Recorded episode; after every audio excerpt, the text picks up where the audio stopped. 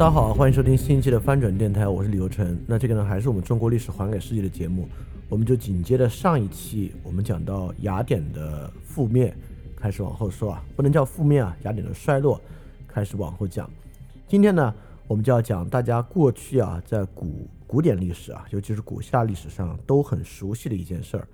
就是亚历山大大帝的远征与东征。当然。这件事大家过去熟悉的也仅仅是一个大概的轮廓。今天呢，我将把里面的细节展示给大家。展示的过程之中呢，除了听故事啊，我们当然也会带着一定的问题来听。那我们废话不多说啊，马上开始讲书接上文。上文呢，说到伯罗奔尼撒战争的结束，雅典啊大败给斯巴达这么一个事件啊。那么今天呢，我们也会讲到马其顿的崛起以及亚历山大的东征。这不由得让我们思考一个问题啊，就是希腊到底咋回事儿？希腊呢，又有雅典，又有斯巴达，都是非常厉害的城邦。为什么最后啊，建立起帝国的是马其顿、罗马这样其实从当时的文明来讲很边缘的地区呢？为什么希腊没有能够建立起这样的文明？当然，这个问题很有意思啊，在中国也很类似。最后统一天下的是秦国，而不是中原国家。不是晋国，不是宋国，不是陈国。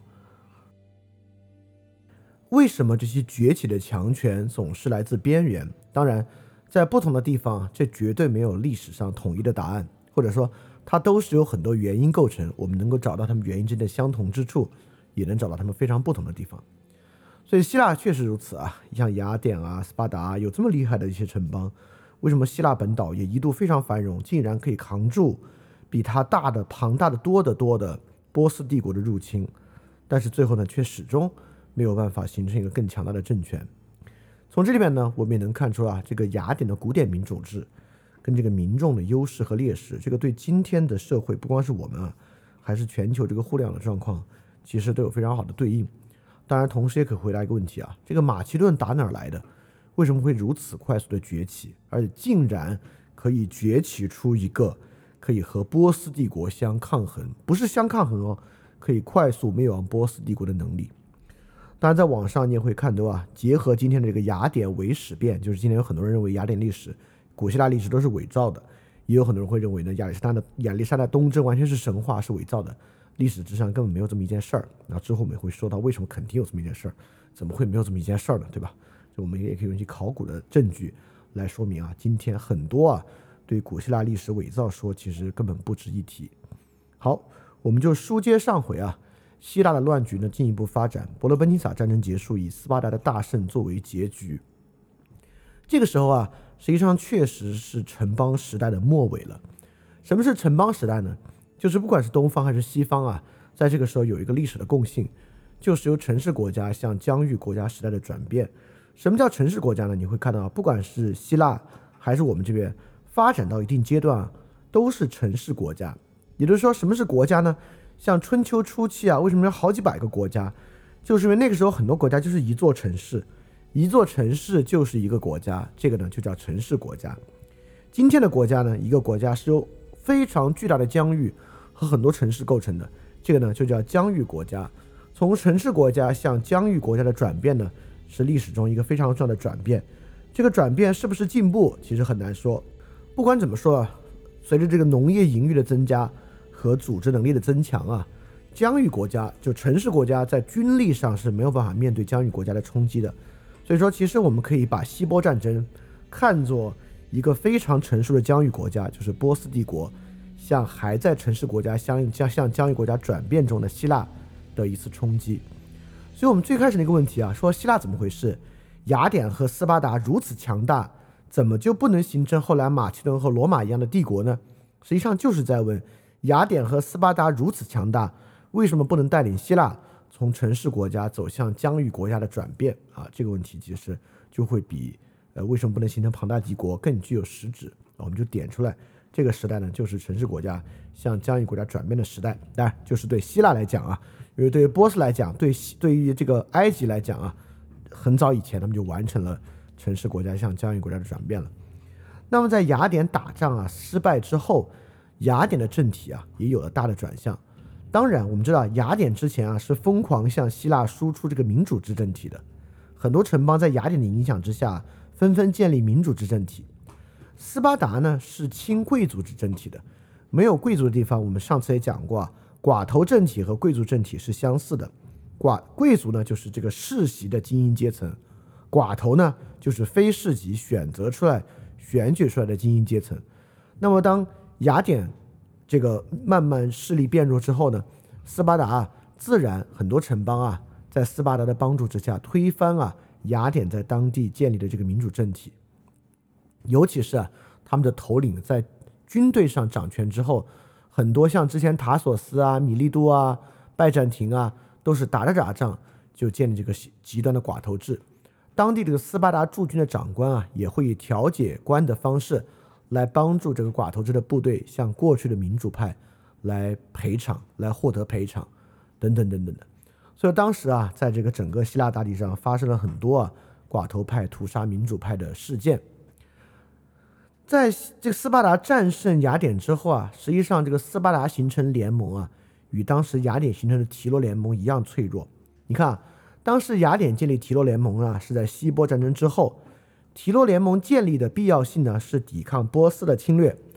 但当波斯啊，第一，他军力衰弱，打了败仗之后，再加上啊，波斯各地发生起义，波斯无暇西顾来攻击希腊的时候，实际上提洛同盟呢，当时就显得没有很必要了。同样，当雅典被打败之后，这个斯巴达建立的同盟啊，在他的盟邦之中啊，迅速也变得并没有那么的必要。尤其啊，是像底比斯，就是特拜。和底比斯和特拜就是一个城市，两个翻译而已。和科林斯这样之前的那些跟斯巴达同盟攻击雅典的城邦，这个时候纷纷啊选择很独立的身份。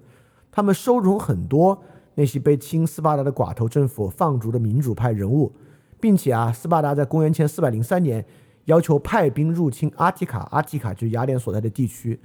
就斯巴达要求他们派兵入驻阿提卡的时候呢，他们都拒绝从命。所以说，斯巴达的联盟啊，像雅典当时的建立联盟一样脆弱。好，其实我们要知道，这种联盟的建立，就是希腊城市从城市国家走向疆域国家转变非常重要的一步。也就是说，过去啊，一个城邦就管自己的事情，城邦自己呢有一个政体，像斯巴达是王制，对吧？底比斯和这个就特拜和柯林斯是民主制，雅典是民主制，还有寡头制，还有建主制。那么。在这个时候呢，如果大家能够建立联盟，不管是提洛联盟、伯罗奔尼撒联盟，伯罗奔尼撒联盟呢是一个更松散的联盟，提洛联盟呢，在我们看到就已经具有，就上次我们讲到的，就具有了帝国的性质。所以说啊，可见很多城市国家在突破城市国家边界的时候呢，都是一个战时体制。面对战争的时候啊，国家与国家之间更倾向于联合在一起以与外敌。对我们这边其实也是一样。战国时期啊，各个国家分别建立一种战战军国主义的战时体制，最后呢，秦国这套体制成为最后形成大一统国家的前提。所以可见，战争的催逼形成的体制，其实在战争的威胁消除之时，那个体制本身的必要性就变得很可疑。所以说，对于希腊和斯巴达身上发生的事情，在战争结束之后，他们的同盟面临崩溃，这到底是一个好事还是一个坏事？这是一个很值得琢磨的事情。也就是说，一个战时同盟在战争结束之后难以维持下去。我们现在回看历史，从一个角度来看，没有办法形成疆域国家，看上去似乎像是一个失败。但是如果形成疆域国家的前期条件和代价是战时体制无限延续，像秦变成秦朝那样的话，实际上到底是好事还是坏事？我们现在以我们的视角回看，其实是很清楚的。所以说，对于雅典这段历史啊，什么样的体制、什么样的联盟更容易形成真正的疆域国家，作为一个良好疆域国家的基础啊，这其实是一个很经琢磨的问题。现在我们就来对比一下雅典和斯巴达的体制。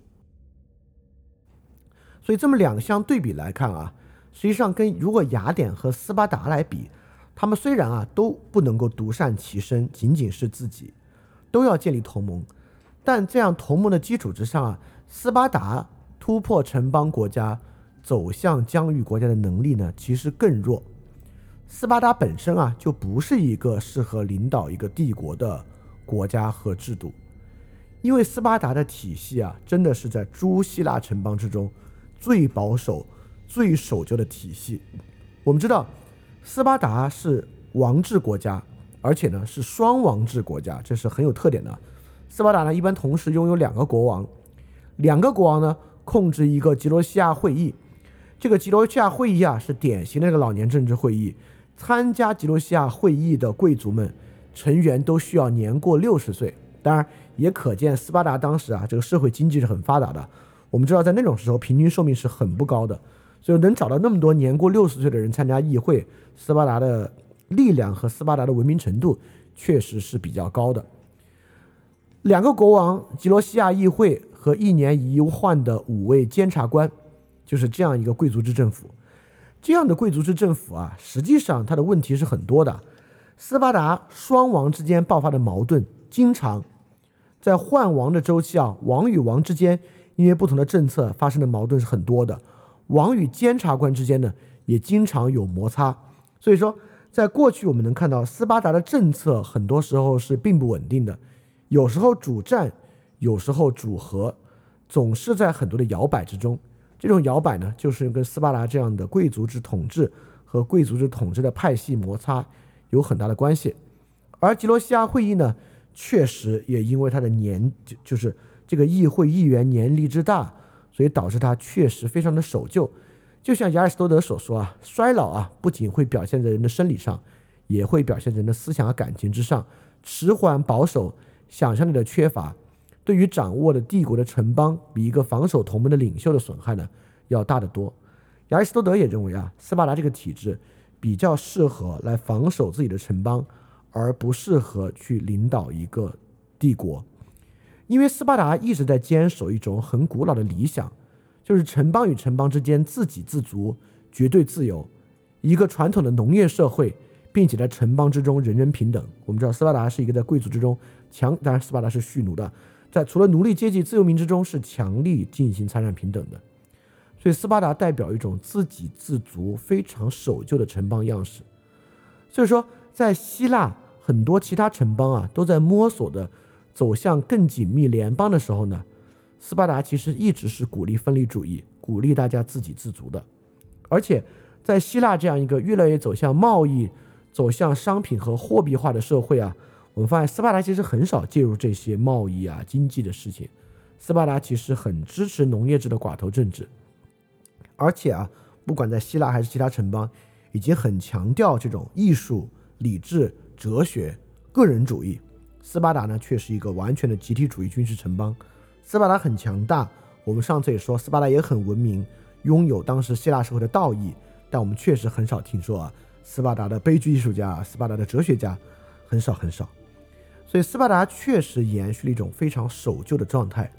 而这个守旧的状态啊，我们就看我们包括我们能看到很多历史模式是有它自己的稳定性的。斯巴达的模式有它很强的稳定性，是因为斯巴达的军力非常强大，尤其是斯巴达的陆军，如果要进行地上的战斗或者防守啊，几乎在希腊很少有军队可以战胜斯巴达。所以在这个情况之下呢，斯巴达稍。动一动手指，跟波斯联合，确实在历史的时势之下打败了雅典，但是也无力领导一个新的帝国。就像那古希腊著名的历史学家和政治学家伊索克拉底啊，他就说，斯巴达啊在伯罗奔尼撒战争之后，只是继承一种虚假的领导。但是啊，我们不能因此啊就认为斯巴达真的是一个很糟糕的国家。实际上，有时候守旧和古风啊，也有它很浪漫的一面。就像之后啊，这个马其顿开始进侵入希腊，几乎不是几乎啊，literally 所有希腊城邦全部屈服于马其顿，斯巴达却完全没有加入这么一个联盟。所以最后，希腊荣誉与自由的堡垒就是斯巴达。所以斯巴达是诸城邦之中啊最完美、最古典。同时，也是最守旧的一个。这样的古典守旧呢，有它很好、很美好的一面，但同时，它确实没有办法建立一个真正的帝国。所以说，虽然在伯罗奔尼撒战争之后，斯巴达胜利了，但斯巴达这个制度却真的很难再前进一步，建立起一个斯巴达帝国或者怎么样。好，我们把视线转回雅典啊。雅典结束之后，自然这个民主制是保不住了，马上呢就建立了三十人寡头。这三十人寡头。我们一直说这个寡头制度不会这么少人的。寡头制度呢，就是在斯巴达的监督之下，选出这个三十人政府。这个三十人政府怎么选的呢？第一，有十个人呢是当时这个特拉门尼，就是亲斯巴达这个贵族，他来提名十个人；另外十个人呢由斯巴达的监察官提名；再来十个人呢从出席的贵族中选。所以这个三十个人是这样选出来的。这三十人干嘛呢？这三十人就是政府。这三十人政府呢，要再指定五百人作为议事会的会员，然后呢，再建立一个千人大会，选出啊这个指定的行政官员。所以说，整个这个行政体系啊，也不是说就这三十人说了算，其实说了算的呢是这个五百人议事会。这个三十人议事会啊。很像是之前这个阿雷乌珀果斯议事会的权利啊，有不是被这个伯利克利削减之前的，它本身呢有很强的司法权，它可以订立法典等等等等的。好，呃，当然除了刚才我们所说的行政体系之外，这个三十人政府还有三百名执鞭者，就有点像那个树棒法西斯啊，就是他们有自己有自己的暴力行政团队来执行他的命令和意志，控制这样的行政机构。所以说呢，这是三十人的寡头政府啊，当然雅典人也称他们为三十建主，这是一个比较残酷的状态。三十人政府呢，很快处死了一千五百名之前的民主派公民，放逐了五千名之前的亲民主派人士。当然，这五千个人很快就吸收进了特拜与这个柯林斯之中。那很快呢，他这么去做啊，当然激化了雅典本身长久的民主传统与他们的矛盾，看上去啊，又要开始打仗了。斯巴达啊，这个时候确实已经非常厌战了，整个希腊大地都非常厌战了。斯巴达这个时候就介入了，来促使雅典的和平。这个极端寡头派啊，这个三十人政府就是在最大的贵族中取得支持的。同样，这个城市有一个中坚力量，就是这个重装步兵等级的温和派，就是其实被放逐的人啊，很多都是温和派构成的。而最铁杆的民主派呢，就是之前的水手。舰队的人和无产者，就是被剥夺公民权的那些人呢，就是雅典的市民底层，他们呢是支持极端民主派的。当时啊，正在这双方啊，就是寡头政府和民主派要这个大打出手的时候啊，这个温和派确实啊再次带领雅典走出了他自己的灾难。这个温和派最重要的呢，就是建立这个自我克制的体制，没有走向极端暴力革命。这个温和派最后联合两方啊，建立了雅典当时的一些共识。共识包括哪些呢？一定尊重私有财产权，对当时的谋杀罪等刑事案件按照法定程序来进行审讯。我们可以想象，当时不管是寡头派杀民主派，还是民主派想要报仇，这时候侵夺侵夺财产以及不经过法律手段杀人数量是最庞大的。所以，首先呢，就是尊重当时的私有产权。对谋杀罪的刑事案件进行法定程序的审理，完全赦免之前内战中的一切作为，不管是寡头派杀民主，还是民主派杀寡头呗，之前发生的事情，我们就完全不这么做了。而且找到每一个居住在雅典具有公民权的人来宣誓，一个一个宣誓执行这个大赦，而且每一个证明对阵营内部破坏大赦的人予以严惩。我们可以想象，这个东西很难取得所有人的共识，对吧？我当然以前有仇人，我想杀，但杀了之后呢？你需要自己，比如说我们是民主派，我们民主派对于民主派内部啊不尊重大事的人要严惩；这个寡头派对于寡头内部不尊重大事的人要进行严惩。所以说，在这个情况之下呢，温和的措施啊，在雅典终于被建立起来。温和民主派召开了一个制宪委员会，慢慢慢慢要走向雅典的民主政治。当然。事情真的可以这么温和吗？这么光辉，就是雅典的光荣革命吗？实际上也不是。对于最开始的寡头派，因为当时雅典其实分成了两个政府啊，他们谈不拢。雅典这个雅典城呢，确实留给了这个民主派。很多寡头派啊，就是就到了雅典旁边一个叫埃留西斯的城邦，他们去管理那个地方。所以雅典现在相当于分裂成为了两个城邦：一个寡头制城邦埃留西斯和民主派城邦雅典。然后这个雅典啊，最后虽然有大赦法，但大赦法之后呢，他们依然派出一支军队前往埃留西斯。本来是以这个大赦啊、谈判的名义啊，邀请埃留西斯的将军参加会议。结果呢，邀请来之后啊，就背信弃义的把他们完全杀害了。但杀害之后呢，然后大赦剩下的人啊，雅典呢重新成为了一个统一的城邦。你看，这是公元前四百零一年的时候，这个统一城邦建立起来之后，这个法院啊就开始牵扯到各种各样相关的案件了。民主派啊，对于之前破坏民主政治的人感到非常的恐惧。这个时候虽然有大赦法，但有大赦法之后呢，依然有一些清算。清算了谁呢？我们都知道，清算里面最著名的人物就是苏格拉底。啊，你看，这是公元前四零一年，民主派重新夺回雅典。公元前三九九年，两年之后，苏格拉底被判死刑。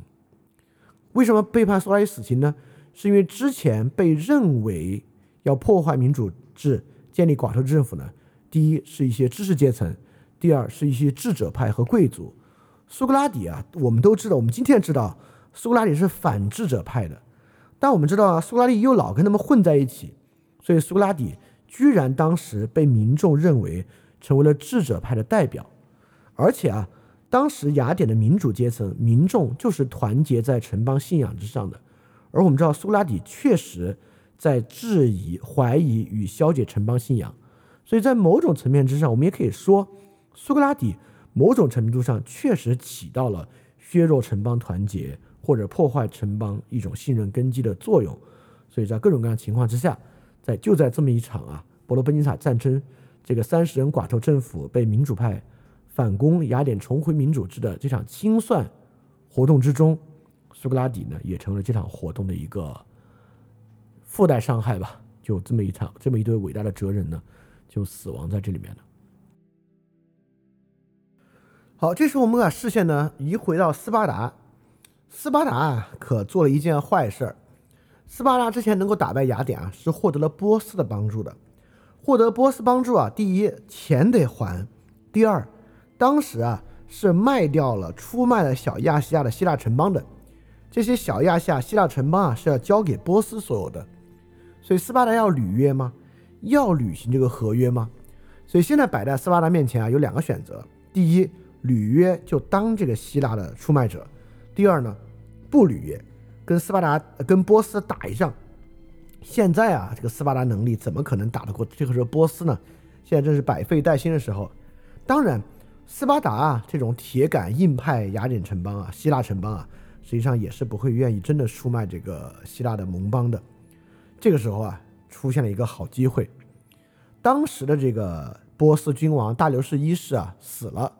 阿塔薛西斯继承王位，让他的兄弟呢居鲁士做小亚细亚地区的总督。但这个居鲁士呢，确实啊具有篡权的心，所以这个时候呢，他就想利用希腊人啊帮助他篡权，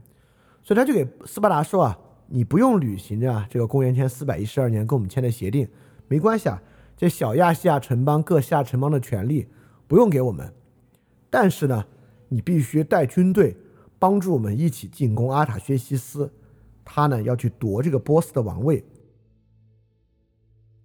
当然，在这个情况之下呢，呃，斯巴达是非常愿意啊接受后者条件啊，不必出卖希腊城邦，而帮助这个居鲁士去打他的兄弟的。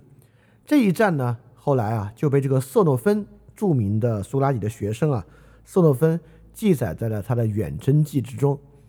当然，远征记的描述啊，我们完全可以想象，应该是添油加醋了的。在远征记的技术之中啊，色诺芬本人啊，作为这个斯巴达部队的带领者啊，前往去到这个波斯，去到小亚细亚，打了一场非常漂亮的胜仗。但打了胜仗之后呢，这个居鲁士却死了。就斯巴达一个人都没死，打了一个大胜仗，结果他们那个老板居鲁士死了，所以其他部队做鸟兽散，就讲述啊他们远征如何胜利，又如何排除万难回到这个呃希腊的故事。这是斯诺芬的远征记啊，在这远征记里面呢，同样啊把波斯描写成一个不堪一击啊一盘散沙的国家，而这个希腊战士们当然是个个英勇了。这个当时呢，对很多风土人情和这个事儿有很好的描述啊，虽然肯定有很多添油加醋。这个呢，也是当时情势和双方这个剑拔弩张，还有包括希腊人对波斯人那种傲慢，在里面得到了淋漓尽致的展现。当然回来之后没有办法，就要正式跟波斯开战了。这个没法就得打，因为啊，你不光不履约，还支持这个国王的兄弟反叛，这下波斯啊更要跟这个希腊世界开战了。所以斯巴达呢就接受挑战，派军备要与波斯开战。双方打了一会儿呢，斯巴达取了胜。很快呢，波斯跟斯巴达进入和谈，因为在波斯境内啊，很多地方都在爆发起义，波斯实在是没有那么多心力来对抗斯巴达。然后在这个和谈呢，我们知道啊，就上期听完之后，你应该心里有数了。这种和谈要能算数啊，希腊世界早和平了。这个和谈虽然归和谈，和谈完了之后啊，双方很快就要打，很快就要再打。结果斯巴达还没出战。就因为希腊内部的问题，因为内部的城邦被波斯买通被撤回，波斯这个时候怎么对付斯巴达呢？方法多的是，对吧？波斯完全就靠特拜、柯林斯、雅典、阿尔戈斯这些城邦呢偷袭斯巴达来完成。波斯只要出钱让这些城邦对抗斯巴达，就可以遏制住斯巴达。所以说这个时候呢，这些城邦啊，因为这些城邦很恨斯巴达嘛，也不愿意看到斯巴达。一家独大，所以就接受了波斯的媾和来攻击斯巴达。所以这件事呢，真的变得非常的奇怪。本来啊，小亚细亚艾奥尼亚诸城邦是雅典的铁杆盟友，斯巴达呢是为了保护他们，不让他们被波斯吞并，来接受啊这个居鲁士的提议，去攻打阿塔薛西斯的。现在打败了，那波斯自然是想收回小亚细亚这些国家的宗主权。希腊这个时候呢，不帮斯巴达，反而帮波斯转来攻击斯巴达，所以可见啊，这个希腊内部各个城邦之间的道义啊，真是一团糟。所以这个民粹政府啊和民粹文化的特点啊，它随时都诉求有个敌人，义愤填膺，大义凛然。但很多时候啊，他连谁是他的敌人，到底该指向谁，其实是搞不清楚啊。有时候呢，也是超级左右摇摆的。这个看我们的近代史也能看出端倪。因此呢，波斯取得了胜利。波斯取得胜利其实很曲折啊。波斯在这里面经常两边下注，既下注雅典特拜一方，也下注啊这个斯巴达一方，反正两边下注。最后波斯呢就成功插手了希腊的秩序，希腊各城邦呢就签订了一个大王合约。这个呢是一份限制各个希腊城邦之间开战，以及啊。他们最后要受到波斯的监督来履约这个彼此停战的合约，所以波斯呢现在算是遏制住了希腊诸城邦的增长，也避免他们能够形成一个更巨大的同盟，共同来对付波斯。所以波斯这个时候呢算是又赢了一次。在这个过程之中啊，之前啊一直啊这个希腊大地是双雄争霸，雅典和伯罗奔尼撒，也就是斯巴达。这个时候呢，另外一个城邦在中间兴起了，就是特拜，就是底比斯啊。特拜所在的地区呢，不像雅典是海边，而是内陆，是比奥提亚同盟，就是比奥提亚地区。比奥提亚地区的同盟呢，这个同盟的中心城市和同盟最强大的城市就是特拜，所以比奥提亚同盟在这个时候，在雅典与斯巴达都在战争中被削弱的时候呢，他自己崛起了。而比奥提亚同盟啊，又是另外一种。你看啊，我们之前提到雅典上有两个同盟了，一个是雅典建立的帝国制的提洛同盟，一个是斯巴达建立的分离主义啊，彼此非常独立的伯罗奔尼撒同盟。然后这个特拜迪比斯啊建立的这个比奥提亚同盟啊，跟其他两者呢又不太一样。这个比奥提亚同盟啊，实际上更往我们今天啊现代这个联邦制度靠近了一些。比奥提亚同盟啊，这四个比奥提亚邦之间建立了一个六百六十人的议事会。这六百六十人的议事会呢，就以这个特拜的阿卡美亚卫城阿卡美亚为驻地。这个议事会呢，在这个联盟啊，十一个选区产生，一年一任，每个选区呢选出六十个人，也就是今天啊，我们这个按比例制的代议制政府，也是比亚提亚同盟建立了一种。按比意制的代议制政府在其中，这中间呢，当然人口最多的是特拜，所以特拜在里面占领的席会呢相对较多。这个议事会本身啊，你看是寡头制的，对吧？各个邦盟之间呢有寡头政府，有民主政府的。这个邦盟本身后来呢，慢慢在希腊在雅典的影响之下，就更多的转向了这个民主制政府，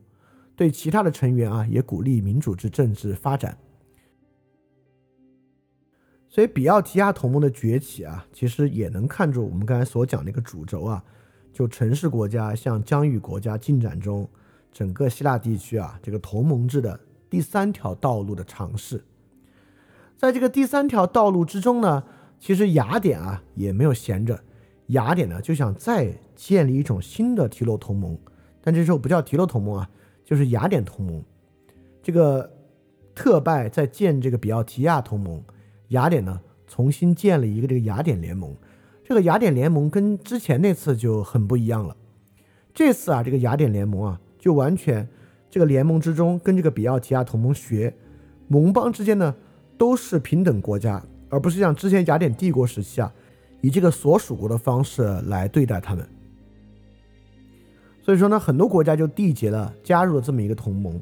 而这个同盟啊，当然比起这个比奥提亚同盟要松散得多啊，它并没有同盟核心议事会的选举制度等等的，它更多的呢是一个互相防守的协议和联盟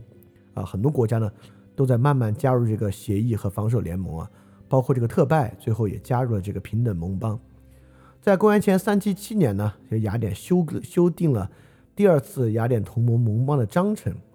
这个章程就讲啊，就任何希腊人和非希腊城邦，只要不是波斯属国，都可以加入。加入的条件呢，彼此保持自由自主和他们自己选择的限制。彼此之间呢，不接受外邦的驻军长官，不接受也不收纳贡。所以说这个啊。就是对着这个斯巴达说的，因为斯巴达啊，当时建立的同盟就是要接受斯巴达那个调解官和这个监察官的驻扎，对吧？所以雅典这个同盟啊，就比奥提亚同盟是完全为了自己的发展建立的。这个雅典盟邦呢，实际上就是吊着这个斯巴达盟邦去的。好，就在这个关键的时刻啊，你看啊，这个希腊大地上又同盟建立起来了，各个城邦国家又要结成一个疆域国家了，这个波斯又坐不住了。波斯呢一直在镇压这个安吉的叛乱，叛乱有一个很大的动机需要希腊这边，为什么呢？因为当时啊，其实希腊很多人已经到波斯发展了，就是波斯当时是真正的大的发达帝国，啊希腊这边呢常年战乱，其实啊，波斯的主力军队，尤其是主要在前线作战的很多军队都是希腊雇佣军。所以波斯啊，为了镇压埃及叛乱，急需这个希腊雇佣兵。所以说呢，波斯最后再次主导了希腊的进程，这个进程协调建立了这么一个同盟：希腊各盟邦都要保持独立，撤走一切在外的驻军，并且啊，在希腊内部推动普遍的裁军啊，裁军当然有好，裁军之后这些军人干嘛呢？就可以去这个波斯当雇佣兵，对吧？如果任何国家违反这个撤军和裁军令，其他签约国啊就可以干涉他，可以自愿的去帮助被侵略者。这些条款呢得到所有城邦的赞同，包括斯巴达和雅典。当然啊，所以说所有邦保持独立啊，其实不包括比如斯巴达的殖民地和希腊的殖民地，像我们之前提到什么安菲波利斯啊、科尔科尔索尼斯啊等等的城邦，依然还是归雅典所有啊。当然。波斯这次主导啊，非常明显。这次主导的体体制呢，第一，为波斯的希腊雇佣军充充实了人数；第二呢，就直接打断了这个希腊本身建立同盟、走向疆域国家的进程。所以一会儿我们就会说到，为什么希腊一直没有办法建立这个疆域国家呢？波斯离他太近了，一直在干扰、干扰他、干涉他，确实要占很大的这个条条件和原因。当然啊，这都说不打仗就不打仗嘛，不等，当然是要打的。这个打呢，就是新兴起的比奥提亚同盟先跟斯巴达打了一仗。这个比奥提亚同盟的崛起啊，光靠波斯这样的介入是很困难的，因为比奥提亚盟邦之间本来就是个平等同盟。这个平等同盟呢，他们在大陆内部是不是真的那么？他们本来也在对外没有什么驻军，这个陆军啊就逐渐强大起来。所以雅典和斯巴达啊，都派人去到波斯，希望啊得到这个波斯的支持，得到波斯的支持呢，来抵抗这个比奥提亚同盟。你会发现，这个时候希腊城邦有很大的问题啊，因为常年战争，彼此之间能力很弱，所以其实遇到争端都非常依赖波斯。在依赖波斯情况之下，他们更能建立自己的秩序。这时候比奥提亚同盟反而有自己的秩序，然后波斯呢，哎，再次介入，给了个合约。但这个合约是这样的：希望呢，希腊各城邦去缔结啊，基于自由自主原则的和平。尤其是这个时候啊，他接受了比奥提亚同盟的条件，斯巴达要放弃自己的这个殖民邦美塞尼亚，雅典要放弃自己的殖民邦安菲波利斯，雅典的舰队呢应该拖上海滩，闲置搁置。所以斯巴达跟雅典啊带头向波斯求援，结果自讨苦吃，得到这么一份协议，这么协议啊传到希腊，大家是接受不了的。这个波斯巴达派去波斯的使节就直接自杀了，雅典的使节回国啊也被公民大会处死。所以说呢，这次合约虽然起因是比奥提亚同盟的崛起，但最后结果呢却对比奥提亚同盟有利。在比奥提亚同盟之中啊，崛起了两位强人，一位呢叫伯罗必达，一位呢叫伊巴密农达。这个伊巴密农达非常厉害，伊巴密农达呃怎么个厉害法？我只能引述其他人的一个观点。古罗马的政治家西塞罗啊，这个在古罗马政治政政治哲学发展上应该是很厉害的人啊。古罗马这个政治家西塞罗称这个特拜强人伊巴密农达为希腊第一人，这个人确实很厉害。这个人啊，路上跟斯巴达打仗很少有人能够有优势的，但伊巴密农达直接率军打败巴斯巴达，进入伯罗奔尼撒半岛，一手瓦解了斯巴达和他的属邦。回到他的城邦啊，因为他的城邦是民主制城邦，我们都知道，在民主制城邦，你要太厉害了，你就要被流放，别人就会想啊，你这么厉害，你是要当建主吗？所以说，伊巴密农达回到特拜之后就要被审判。这场审判很有意思啊，这个审判的审判词是这样说的：伊巴密农达将被特拜人处以死刑，这是因为啊，带领特拜在留克特拉战役里大败斯巴达，在此之前啊，从来没有任何一个。维奥蒂亚人敢于在战场上挑战斯巴达，而且竟然在不止一场战役中拯救特拜，维护了全希腊的自由。其后啊，跟开发了麦西尼，让斯巴达彻底失去了霸权。当然啊，法官这么写啊，代表当时啊这个司法还是很幽默的。这个罪状和控罪当然是撤销了。这个伊巴密农达啊再度当选他们的军事代表。其后呢，再战斯巴达，彻底瓦解了斯巴达。所以说。这次比奥提亚同盟啊，伊巴密农达带军大战斯巴达，可以说是斯巴达几乎最后以这个强力的身份出现在希腊历史之上。被这个伊巴密农达一打散啊，斯巴达的强权和斯巴达的霸权就彻底瓦解了。但是非常可惜，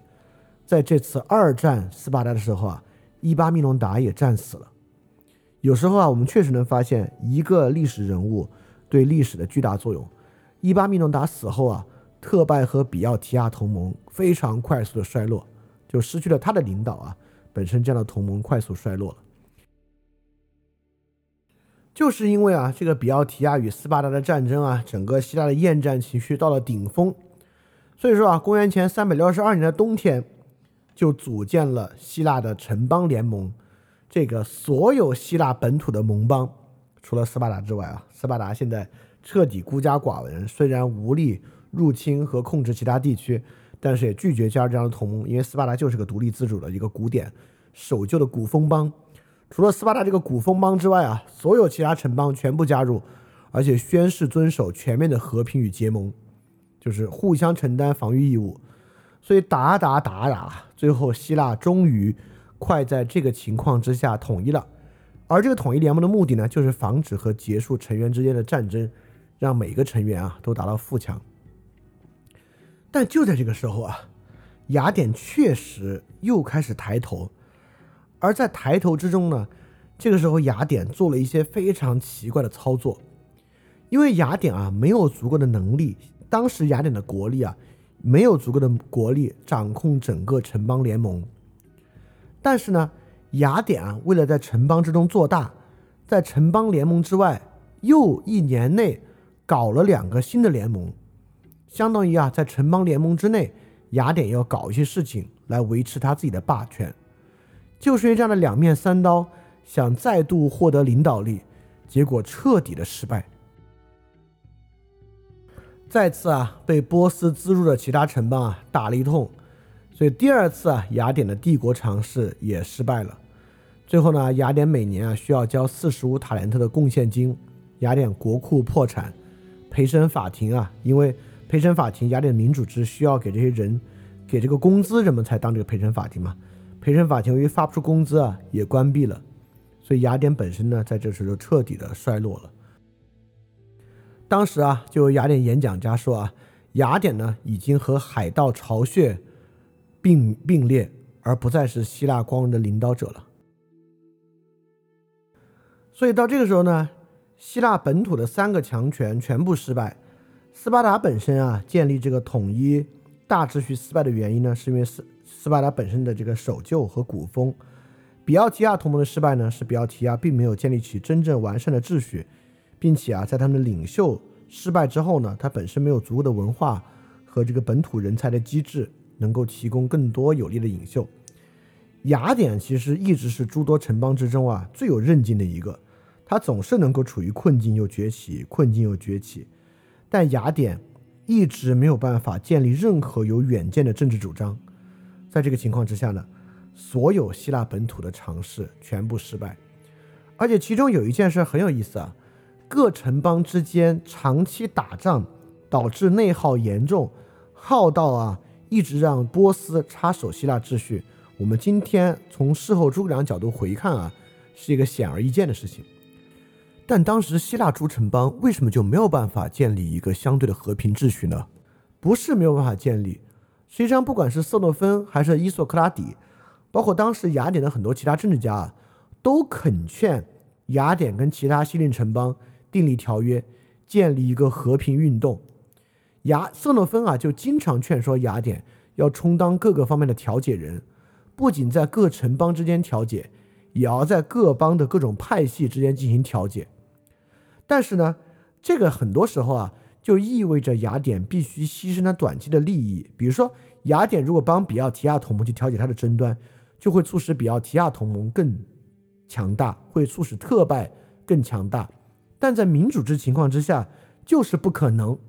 在雅典民主制之中，怎么可能通过一个议案去帮助特拜变得更强大，去帮助调解特拜的争端？所以说，在当时伯罗奔尼撒战争结束之后的时间啊，雅典已经不能够胜任这样的工作了。各个希腊城邦啊都没有办法胜任这样的工作。也就是说，联邦制的尝试啊，在当时希腊是失败了，是因为没有一个城邦。要站出来，好好的承担和建立这个联邦制。就如果特拜那种联邦的倾向放在雅典这样有积累的城市之上，也许能够成功。但这三家啊，不管是特拜，还是雅典，还是斯巴达，都没有足够的能力实现帝国化。修昔底德就说啊，一个执行帝国政策的城邦，需要在战斗实力和财务储备之上都具备超级巨大的优势，才可以实现。但是在伯罗奔尼撒战争失败之后啊，由于不断的这个战争内耗，不断的战争内耗，其实没有一个城邦能够在战斗力和财政储备之上拥有这么巨大的优势。而波斯呢，其实当然有很多理由来维持希腊处在一个松散的状态。刚才我们说了很多啊，第一呢，希腊雇佣兵流入波斯对波斯非常有利。波斯啊，在马其顿帝国建立前后的时期啊。在波斯本土啊，大概有五万名希腊雇佣兵流入波斯，五万在当时其实是一个很大很大的数字，而且啊，维持雅典和希腊呢，也与当时的商贸有很大的关系。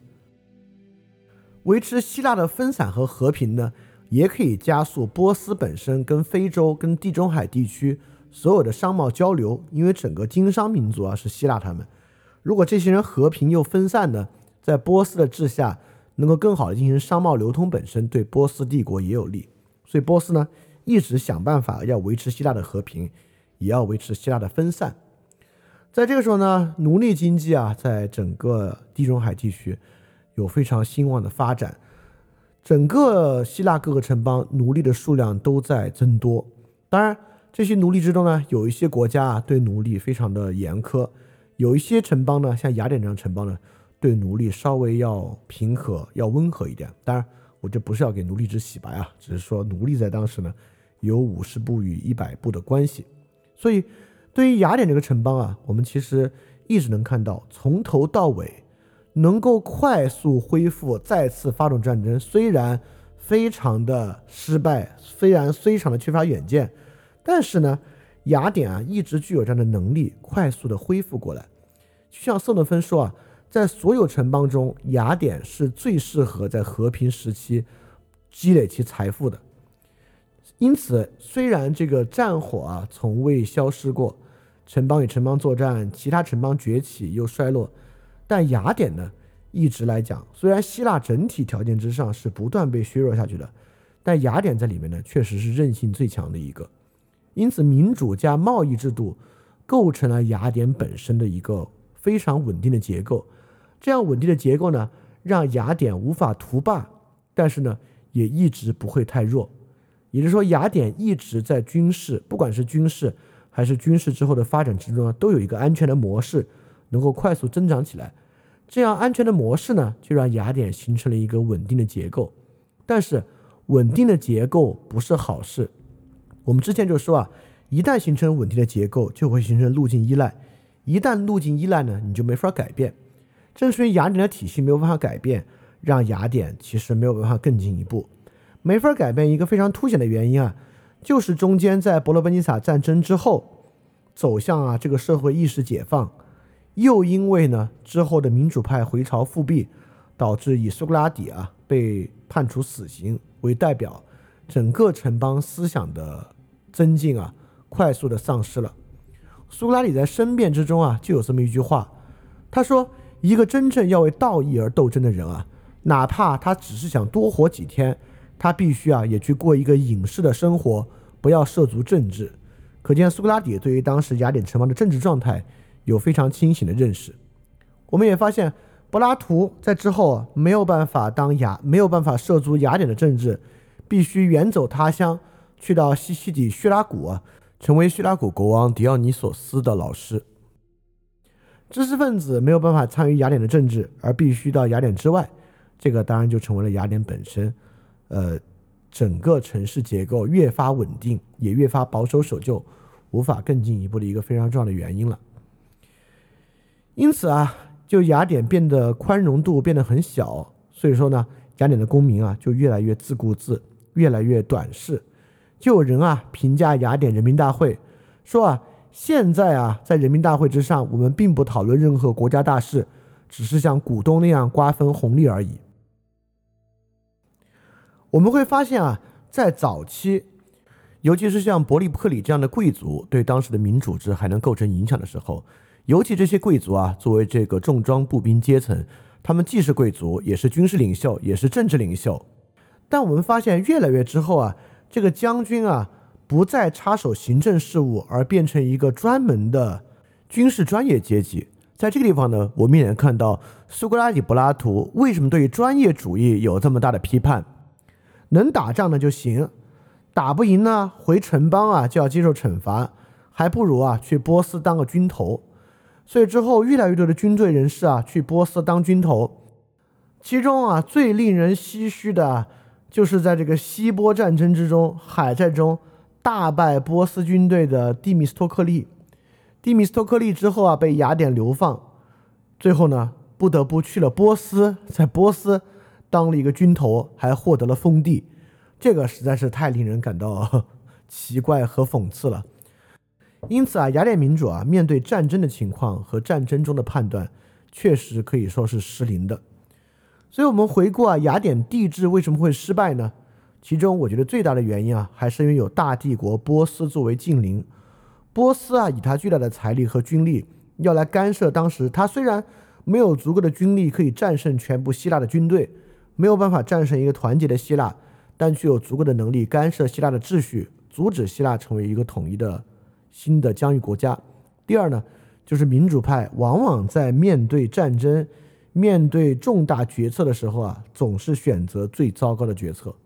啊，这个我之前就说，为什么对于今天的互联网社会还有很好的应对性的，就是因为今天的互联网社会虽然没有民主的决策能力，就你在网上说啥。我们并没有实际的行政权与司法权，但是像公民大会那样的评判权，以及质术师、辨识阶层引导公民情绪、煽动公民的情感，在互联网上可一个都不少。我们完全可以将互联网看作一个大型的公民大会，一个没有行政权与司法权，但确实能够促进情绪聚集的一个公民大会。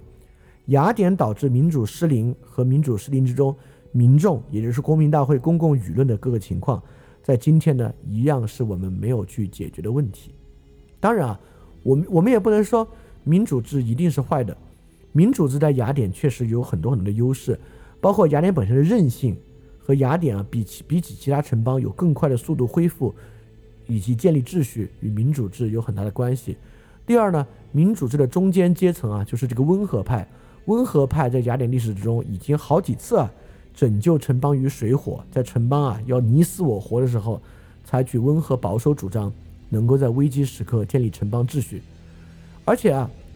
确实，雅典城邦给予了他的公民政治、言论、教育、法律和职业的自由。在民主形势之下呢，穷苦群众啊获得了城邦的赡养，不仅获得了赡养啊，还不是收受了，还不是简单的接受了施舍，而是让他们参与到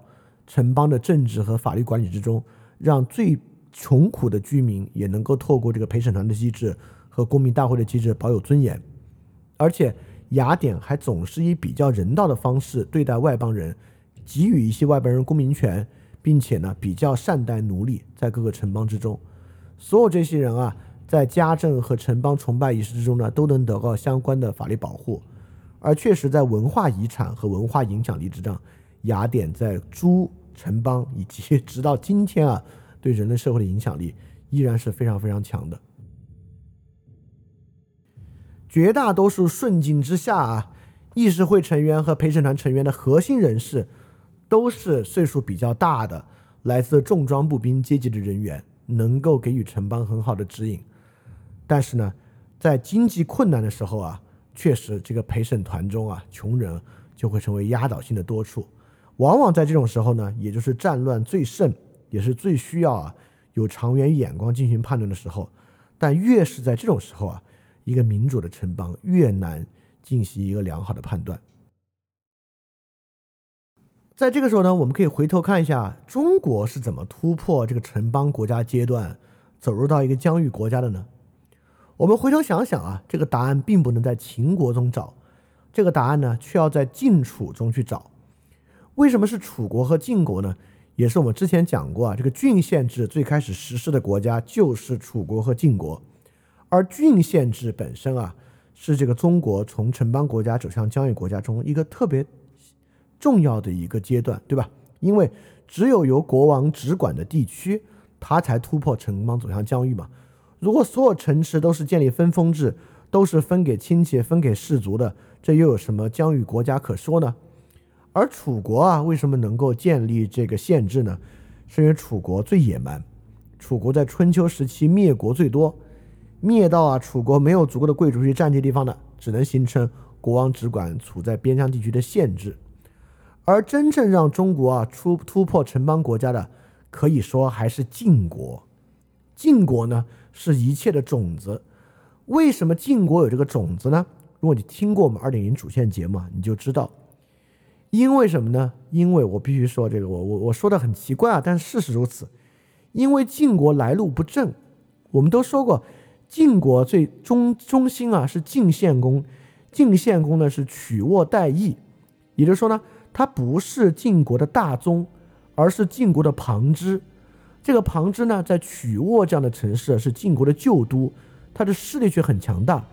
这个势力很大的旁支啊，不仅不尊重分封制，而且到晋国当时的都城邑去杀掉晋国当时的宗主，取而代之。而且取而代之之后啊，他是旁支代大宗，他自然呢也非常担心自己的旁支会取代自己，因此啊，他不仅杀光大宗，还杀光自己的旁支。所以晋国是以这样的一个恶劣秩序强行打断宗族秩序的。也就是说呢，在晋国没有办法发展宗族秩序了。为什么呢？很简单，宗族都被他杀完了，而且在这个时候他们也不可能再相信宗族了。所以在不相信宗族的情况之下，之后三家取而代之，三家分晋，可以说是根本没有办法避免的事情啊。虽然晋国一度在晋文公、晋献公在晋文公的时期变得很强大，但是呢，晋国内部啊根本没有合适的这个家族势力能够压制住旁边的这些世卿家族。这些世卿家族呢，最终走向三家分晋。三家分晋之后呢，这三家啊就是最不受到传统分封制体制影响的自由之邦了。这个“自由”是打引号的。而我们知道，正是在这样的自由之邦之中，势力最大的一个魏国发生了李悝变法。也就是说，在魏国做这种反封建变法啊，是最没有负担的，因为它没有什么传统的封建贵族势力，这传统的贵族势力和家族势力啊，都被他早几辈的晋献公跟晋文公杀完了。所以说呢，魏国率先实行了反对啊，就这个城邦国家制度的李悝变法，走向这个疆域国家。而李悝变法呢，一传十，十传百，传染性极强的，传给了楚国，传给了秦国，传给了韩国，等等等等啊，让中国呢取得了突破城邦国家阶段的一个范本，就是晋国和三家分晋之后的魏国，成为这样的一个发动机。所以历史呢确实是非常偶然。如果没有取过代易，之后会不会走向这个路径呢？其实是很难说。当然，这个东西没有办法平移到希腊大地之上啊，希腊取得的状况跟我们是完全不同的。如果希腊没有与波斯近邻，当然，如果没有与波斯近邻啊，甚至最开始希波战争都不会打，希波战争不打，也许连提洛同盟都不会有，这个也很难讲。所以历史啊，很难这么回顾去做一个假设性的解释。但是呢，我们作为分析啊，确实能够看到各个国家如何突破城邦国家阶段，建立帝制，而他们帝制之间的差异呢，是我们想要去对比的。好，这就我们说啊，希腊。在这个伯罗奔尼撒战争之后啊，如何一步一步？斯巴达是怎么完蛋的？比奥提亚是怎么完蛋的？而雅典最后呢，又是怎么彻底走向堕落的？在这样情况之下呢，哎，就有一个新的要兴起了，兴起的这个地方呢，就是马其顿。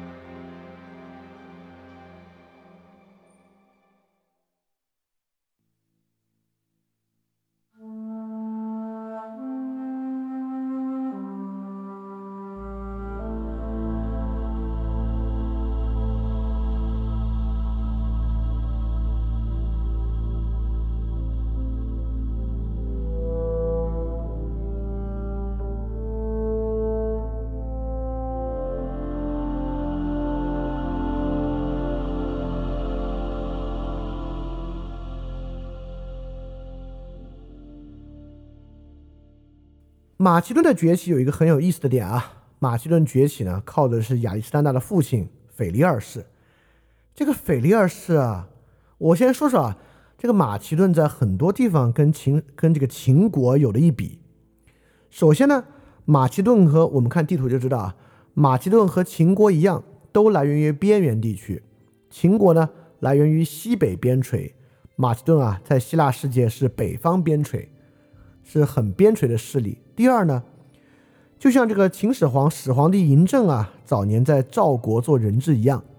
这个马其顿崛起的腓力二世也是做人质的。在哪里做人质呢？腓力二世年轻时候啊，在比奥提亚同盟的特拜做人质。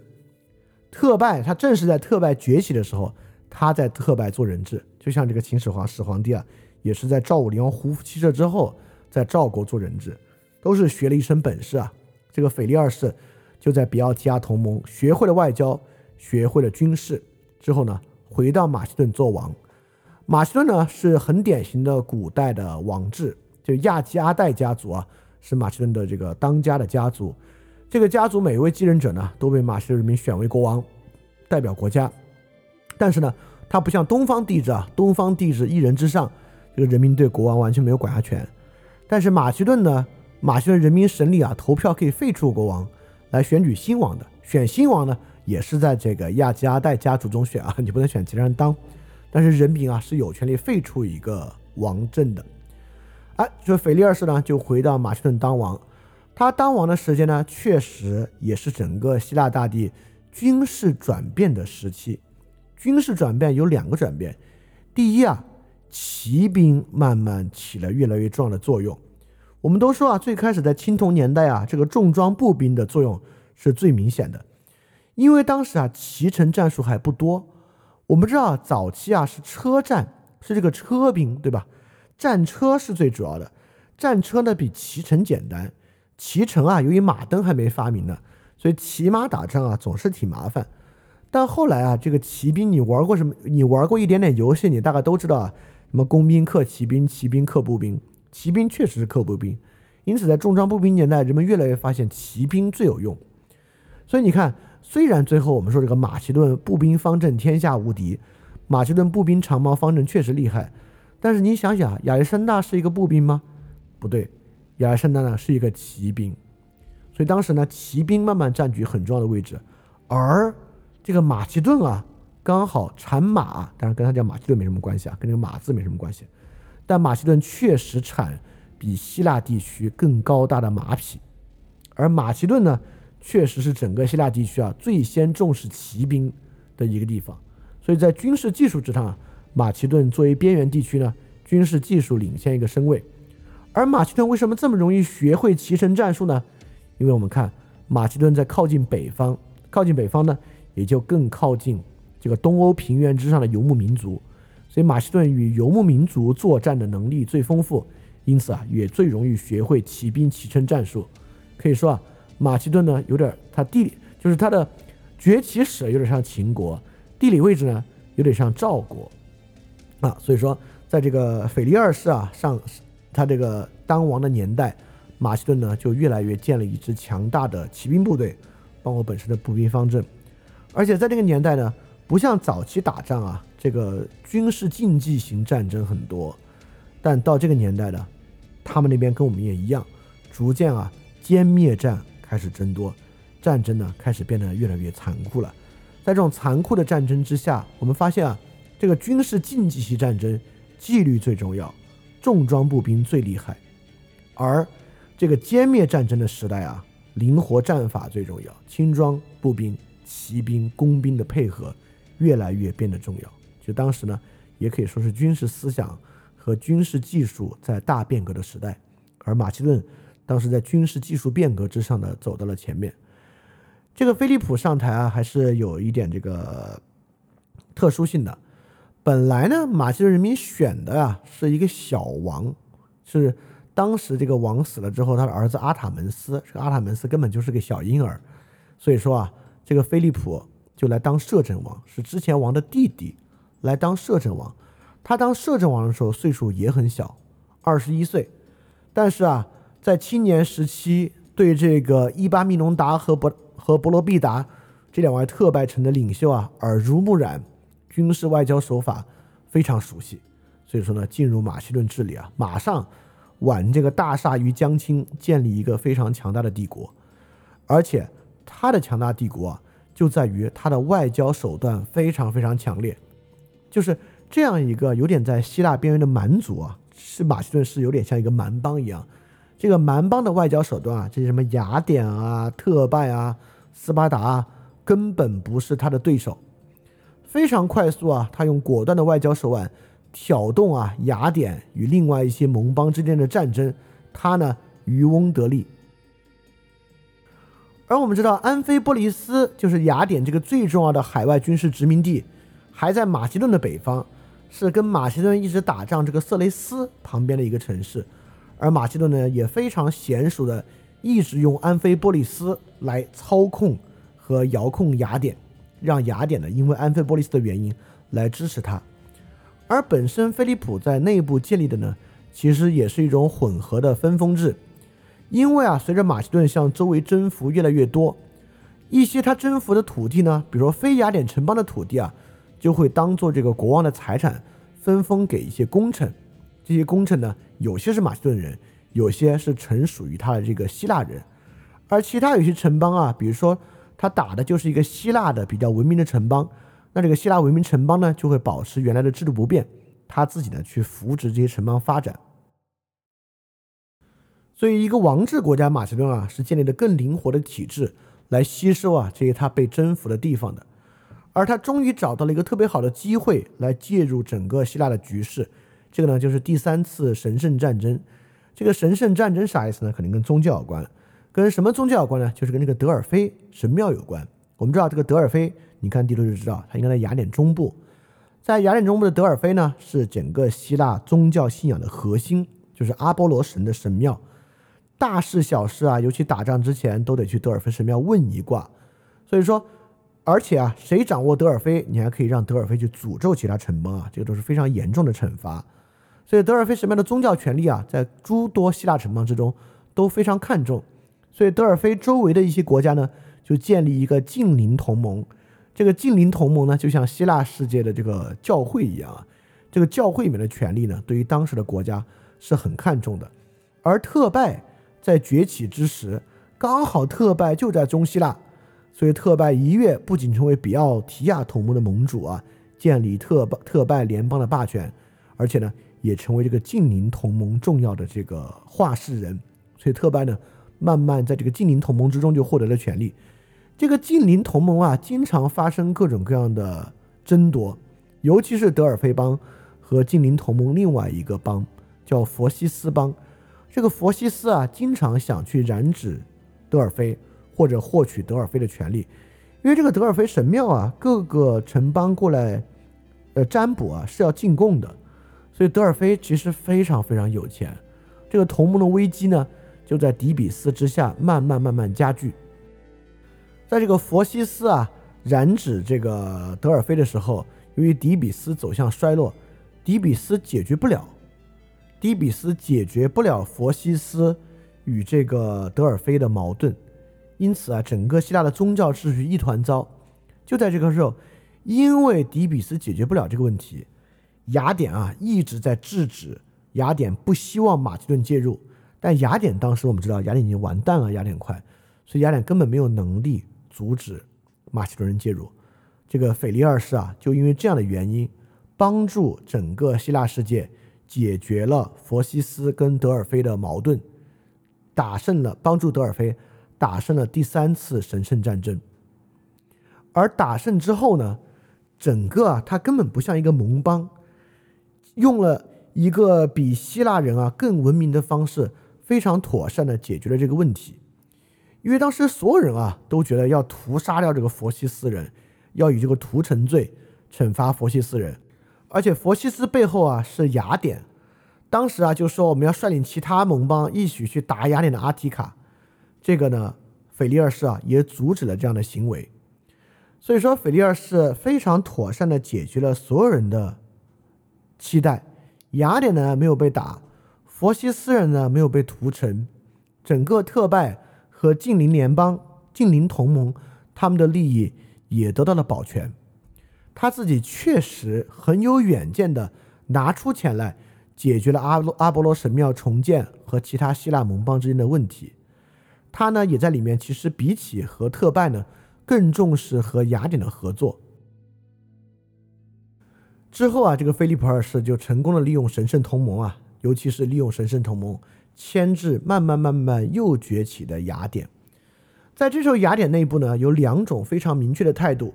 第一个呢，就是我们之前提到的伊索克拉底。这个伊索克拉底啊，他其实一直非常希望推动希腊的联合和希腊的和平。他终于发现啊，希腊世界出了这么一位强人，就这个腓力二世。所以伊索克拉底啊，就有一本著名的致腓力书，希望这个腓力二世可以统一希腊，并在统一希腊之后呢，能够制止希腊世界内斗与波斯争雄。但是啊，当时希腊的民主派德莫斯蒂尼，当然我们完全可以想民主派的态度，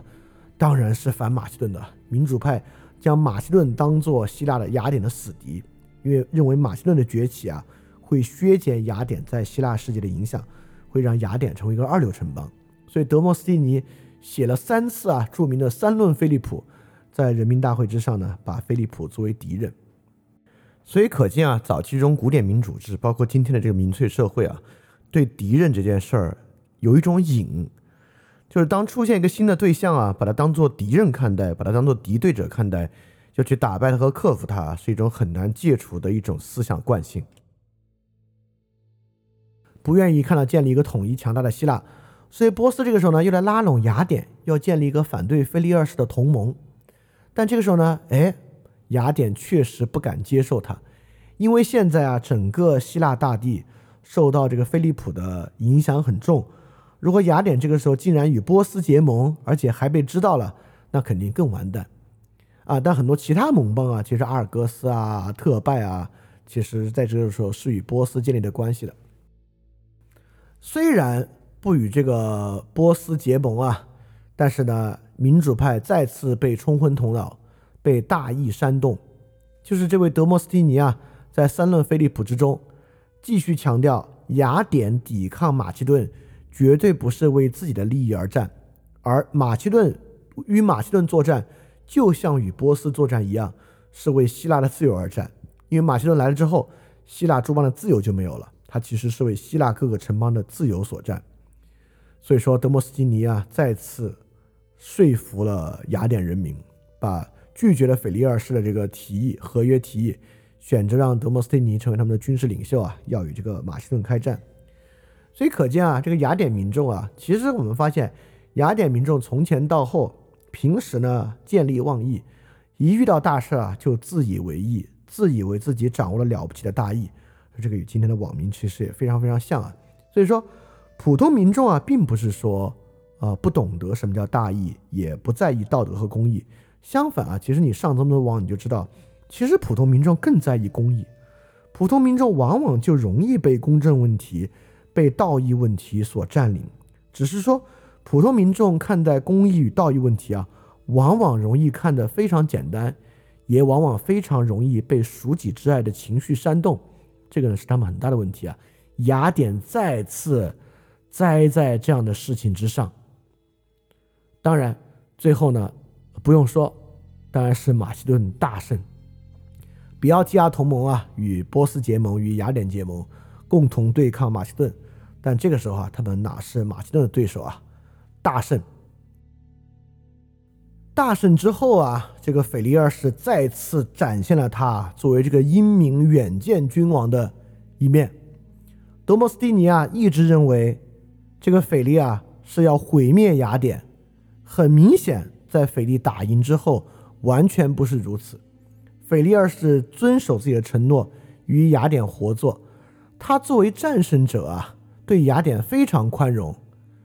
雅典人啊，把公民权赠送给腓力二世和他的儿子亚历山大，并在市场呢为他塑像，而且啊，又是战争之后，依据雅典传统啊，又有阵亡战士演讲。这个阵亡战士演讲啊，腓力二世还力劝德摩斯蒂尼去发表这个阵亡样式演讲。哇，所以伊索克拉底啊，对他的这个崇拜之情啊，溢于言表，歌颂啊。现在的雅典啊，在腓力二世的帮助之下，真正成为带着紫罗兰花冠的被拯救那个雅典。他力劝腓力二世结束希腊人彼此的敌对的疯狂与希腊的霸权主义，使他们和解并团结起来，并向波斯宣战。伊索克拉底啊，这个时候岁数之大，已经九十八岁了。关于希腊统一的梦想啊，真的快要实现了。但很可惜，伊索克拉底走得太快。就写完这个泛雅典娜节颂之后没多久啊，他还没看到希腊真正完全的统一啊，也就死去了啊，比较可惜啊。而在中希腊呢，菲利啊也设法减轻了之前佛西斯在神圣战争之后的罚金，因为佛西斯这种国家这种罚金都承担不了的，把他的罚金呢从六十塔连特降到了十塔连特，对待其他城邦呢也非常非常的宽大。从之后呢，菲利二世啊，从中希腊进入，就是从这个科林斯等等啊，进入伯罗奔尼撒，在那里接受什么？斯巴达当然是死硬派，斯巴达不欢迎他。除了斯巴达之外，所有城邦都对他非常非常的欢迎。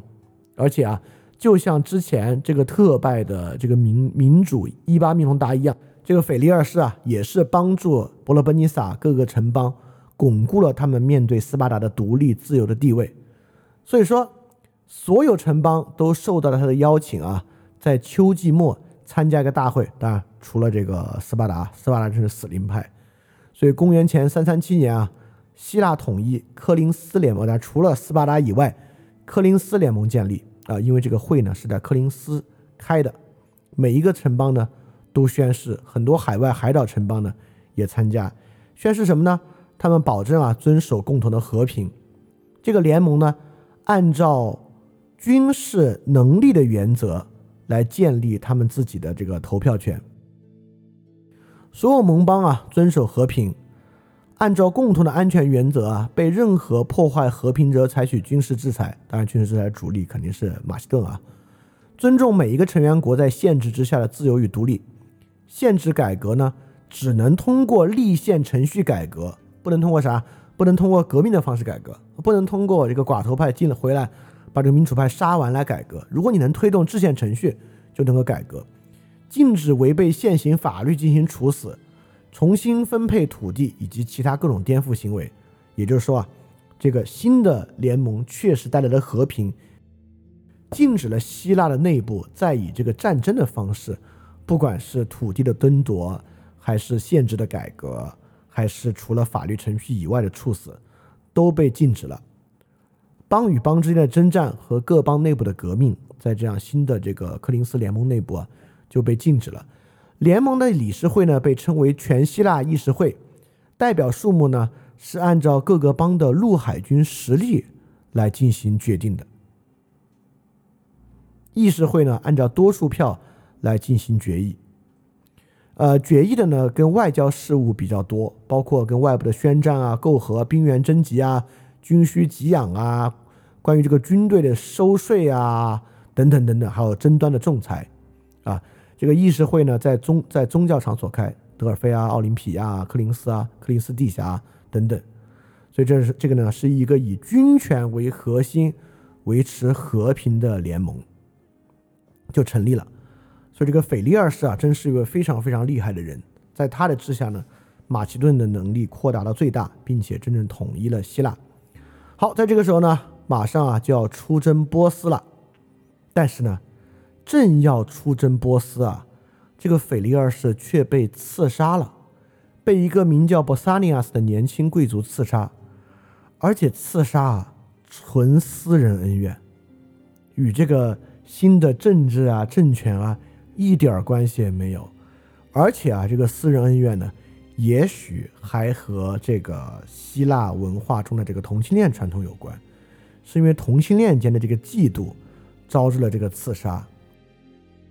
腓力二世死亡的时候啊，年仅四十六岁，其实还非常非常的年轻，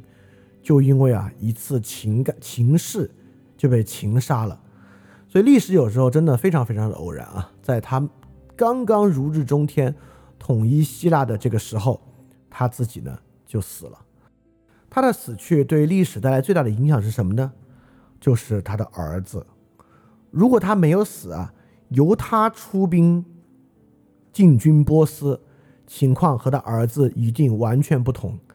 如果由他出兵波斯，如果他真的不死的话，他出兵波斯。在回声啊，面对布匿战争之后打败迦太基的罗马，我相信以他的能力啊，罗马应该是没有办法打败马其顿的。所以在这个时候，马其顿帝国会有多强大，真的很难说。但是他死了之后啊，他这个儿子啊，就像我们这次标题一样啊，带来的可不是什么好影响啊。他们儿子，我们马上再说。我们先回顾一下这个时候的雅典是什么样的。这时候整个希腊文化呢，像比如说斯诺芬。是这个时期最著名的历史学家，而政治家呢，就像是伊索克拉底。伊索克拉底呢，在这个雅典内部呢，也算是智者派里面相对来讲比较有远见的一位。而在这个时候呢，整个希腊哲学中的名家，因为这个争辩的时代啊，所以这个治术师、智者、修辞学啊，非常非常的发达。而这个苏格拉底之后啊，最著名的两位学生柏拉图以及柏拉图的学生亚里士多德，在这个时候呢，也站到了舞台的中央。但他们三个真的都非常的讽刺。苏格拉底的学生啊，阿尔西比亚德斯大建筑；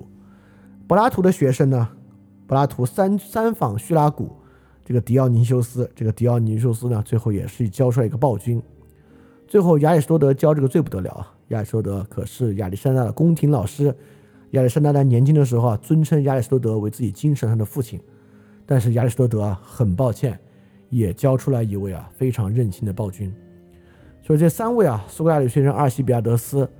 柏拉图的学生这个狄奥尼修斯和亚里士多德的学生亚历山大，都不是什么好学生。可见这个最伟大的哲人啊，都没有教出最好的君王。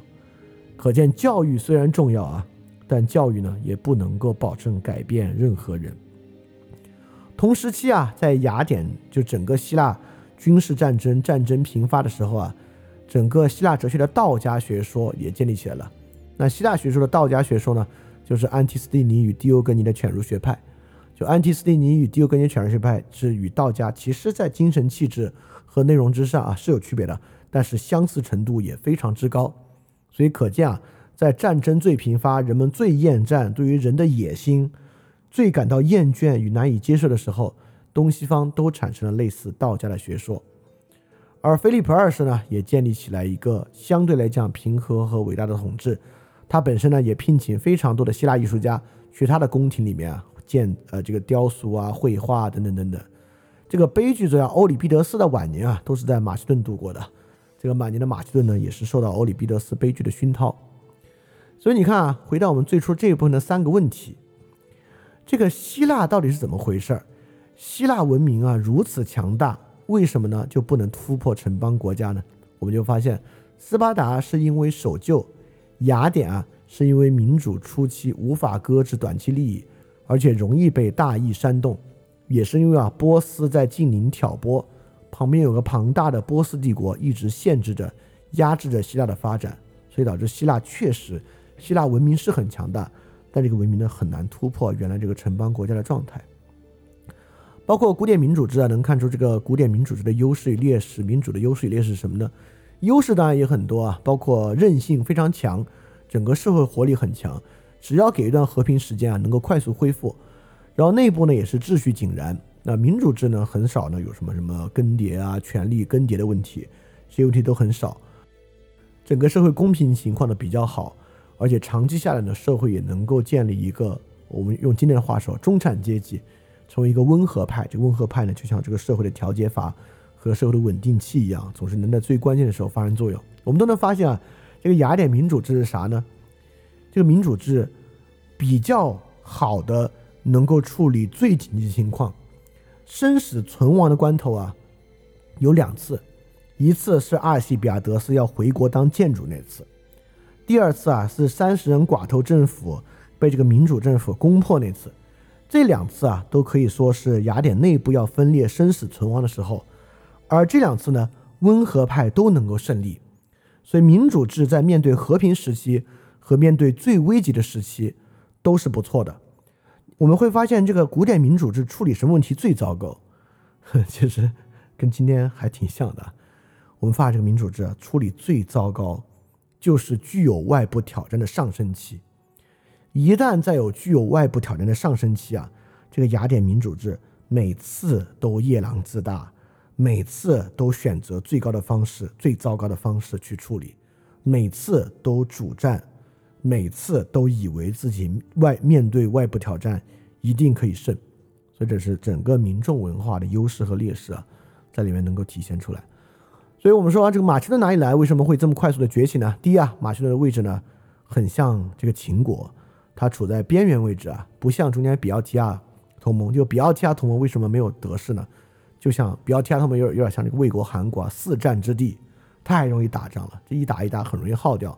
但马其顿呢就能够迎来自己比较快速的发展，而且腓力二世啊本身是很厉害的君主，也踩在了这个军事技术变革之机。马其顿本身的骑兵啊和混合的兵种比起希腊呢也非常强大，所以马其顿呢非常非常快速的崛起。所以说，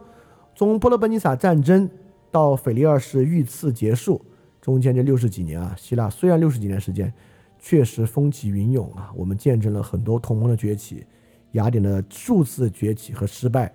到最后呢，终于希腊世界统一了，没有统一在中央的各个城邦，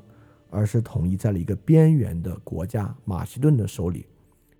腓力二世遇刺身亡之后呢，他的儿子啊，伟大的亚历山大大帝啊，就崛起了。我们现在呢，就来看看亚历山大大帝以及他的这一场毫无意义的伟大征服。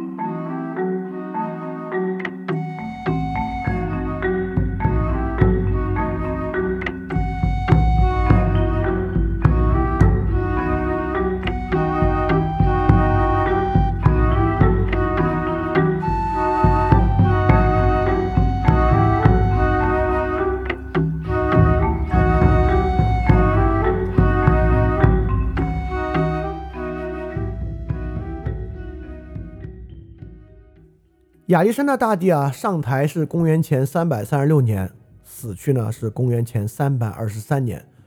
短短十二年时间啊，与秦朝的时间一样长。秦朝与亚历山大大帝的时间也非常短暂啊，如此短命的十二年，但他们两个破坏的方式是不一样的。当然，这么快的时间啊，就从建立伟大工业到最后完蛋，说明啊，他们都做了极其荒唐的事情，才会这么快的完蛋。所以看亚历山大这部分呢，我们也会有三个问题：第一，亚历山大怎么这么厉害啊？怎么其他人这个波斯与希腊的军事这么长时间啊？这个军事就是均等的军啊，这么长时间啊，他几年时间就可以把波斯帝国完全瓦解？第二，为什么如此短命呢？他上台的时候，他老爸死才四十六岁，亚历山大现在超级年轻，二十多岁，二十出头小伙子。他怎么会这么快就死去？而且他的帝国为何会如此短命呢？第三，如果就像我们所说啊，亚历山大这是一场毫无意义的这个伟大远征啊，这么荒唐，为什么后世留名，很多人都会觉得亚历山大很厉害呢？好，带着这三个问题啊，我们就来看看亚历山大这个时期。腓力二世失败之后啊，腓力二世被刺，当然啊，你想啊。按照雅典啊一贯的尿性，这个雅典肯定很开心。雅典认为这个机会来了，腓力二世遇刺呢，他们大为高兴。德摩斯蒂尼啊得知风声之后，传开消息，为这个暗杀者献了花圈，就是他们就要脱离马其顿的体制，因为雅典一直是想要自己建立自己的霸权的，所以雅典呢就开始和小亚细亚的一些城邦啊。和马其顿将军勾结，他们呢要形成一股反马其顿的势力。这个时候啊，比雅典做的更厉害的是特拜。特拜和其他一些城邦啊，中部城邦不就不满足于臣服于马其顿，尤其是臣服于一个二十出头的小伙子。特拜和其他城邦啊也表示起来要废除希腊联盟，挑战马其顿。然后简短说啊。在一场大战之中啊，特拜死六千人，三万人被俘，马其顿士兵呢只有五百人阵亡。而且啊，亚历山大和他爸可不一样，亚历山大呢不像他爸一样宽厚，决定呢在特拜实行屠城令。在特拜屠城令之后呢，马其顿在特拜城的卫城阿德美亚驻军，夷平全城，拆除城墙。男人杀死，女人小孩卖为奴隶，在希腊土地之上禁止任何特拜的人居留，特拜的其他土地分给各位邻邦。这决议啊由亚历山大执行。所以说，四十年来啊，希腊中部最强大的军事国家特拜一战被铲平。亚历山大用了一天的时间就打败了这个希腊中部最强大的城邦啊，这个城邦直接把。斯巴达伟大的这个伯罗奔尼撒同同盟一手拆散，旁边的各个希腊城邦啊，震慑于马其顿的伟大。尤其是啊，你到反抗就要遭受屠城之罪。当然啊，雅典这个时候也就偃旗息鼓，各个邦寒了心了，都不敢再起来推翻马其顿的统治。但是呢，也减弱了他们跟马其顿合作的可能性，因为腓力二世啊，是一直促成。马其顿对于希腊的领导和团结，他希望能够发动希腊的力量远征波斯，但亚历山大这么一搞啊，确实镇压了内部的叛乱，应该没有城邦敢再起来反对马其顿了。但是呢，各个城邦与这个马其顿本身的合作也变得不再可能。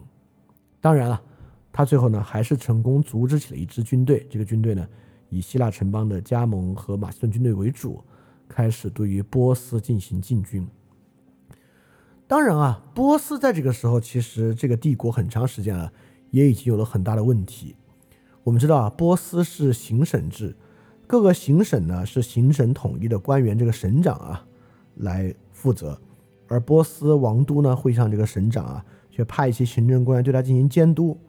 但监督归监督啊。其实这个军权呢，也是控制在行省的这个总督手里的，不叫省长，叫总督啊，控制在这个省总督手里的。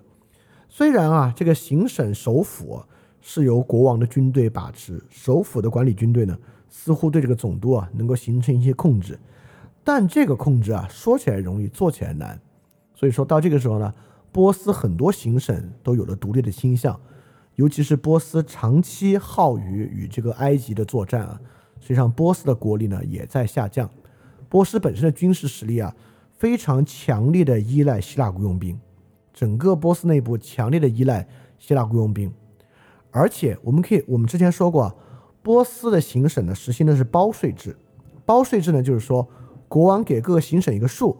所以各个行省啊每年把这个税以货币形式收上来就行。你要能多收，多收了就归这个总督自己。那你可以想象啊，如果一些总督能力够强，他的收税上限是啥？他的收税上限当然就是这个地区人民承受能力的上限。所以说啊，波斯当时各个行省啊重复征税，残酷的统治其实越演越烈，而国王唯一能够克制这种手段，就是国王安插在各个行省的各个耳目，来防止行省官员啊以国王之名再次征税。但是，一直啊采用这种类似于告密的机制，其实对于波斯帝国内的各级官员。腐蚀能力非常强，这个在世界上任何地方都一样啊。采用秘密情报系统统治啊，就会助长系统内部的阴谋侵诈啊。这个任何社会都是一样，任何一个社会使用秘密情报告密系统进行统治，整个社会的安全感和人与人的信任会快速失去。所以说，在亚历山大攻来之前。整个波斯帝国的行政秩序和基层行政文化几乎已经走向崩溃的边缘，而且因为长期打仗啊，整个帝国中央的征税对各地呢也越来越严厉，严刑峻法在各地啊推行也越来越多，所以说波斯其实已经走到一个外力一推，这个国家就快要瓦解的这个边缘了。所以为什么这么快就被亚历山大打败？而且亚历山大进入波斯很多行省啊。真的是被当做解放者的角色来的，像靠核心的巴比伦行省啊，对亚历山大真是欢迎的不行。当然啊，有巴比伦长期被外人统治的传统作祟，也有当时波斯帝国啊，其实一直呼唤着一种新的秩序，可以带来改变。所以在这个大战开始之前啊，波斯其实已经暴露出了很大的问题。亚历山大这次东征啊，与他父亲腓力二世完全不同。腓力二世实际是一个我们都能看到，他是一个很实际的人，他对于政治手段和政治目标非常老练，他的观点啊和整个统治的目的呢也非常中庸。但亚历山大可不一样，亚历山大的东征啊有强烈的宗教热忱，亚历山大一直认为自己是阿卡琉斯在世，亚历山大是很。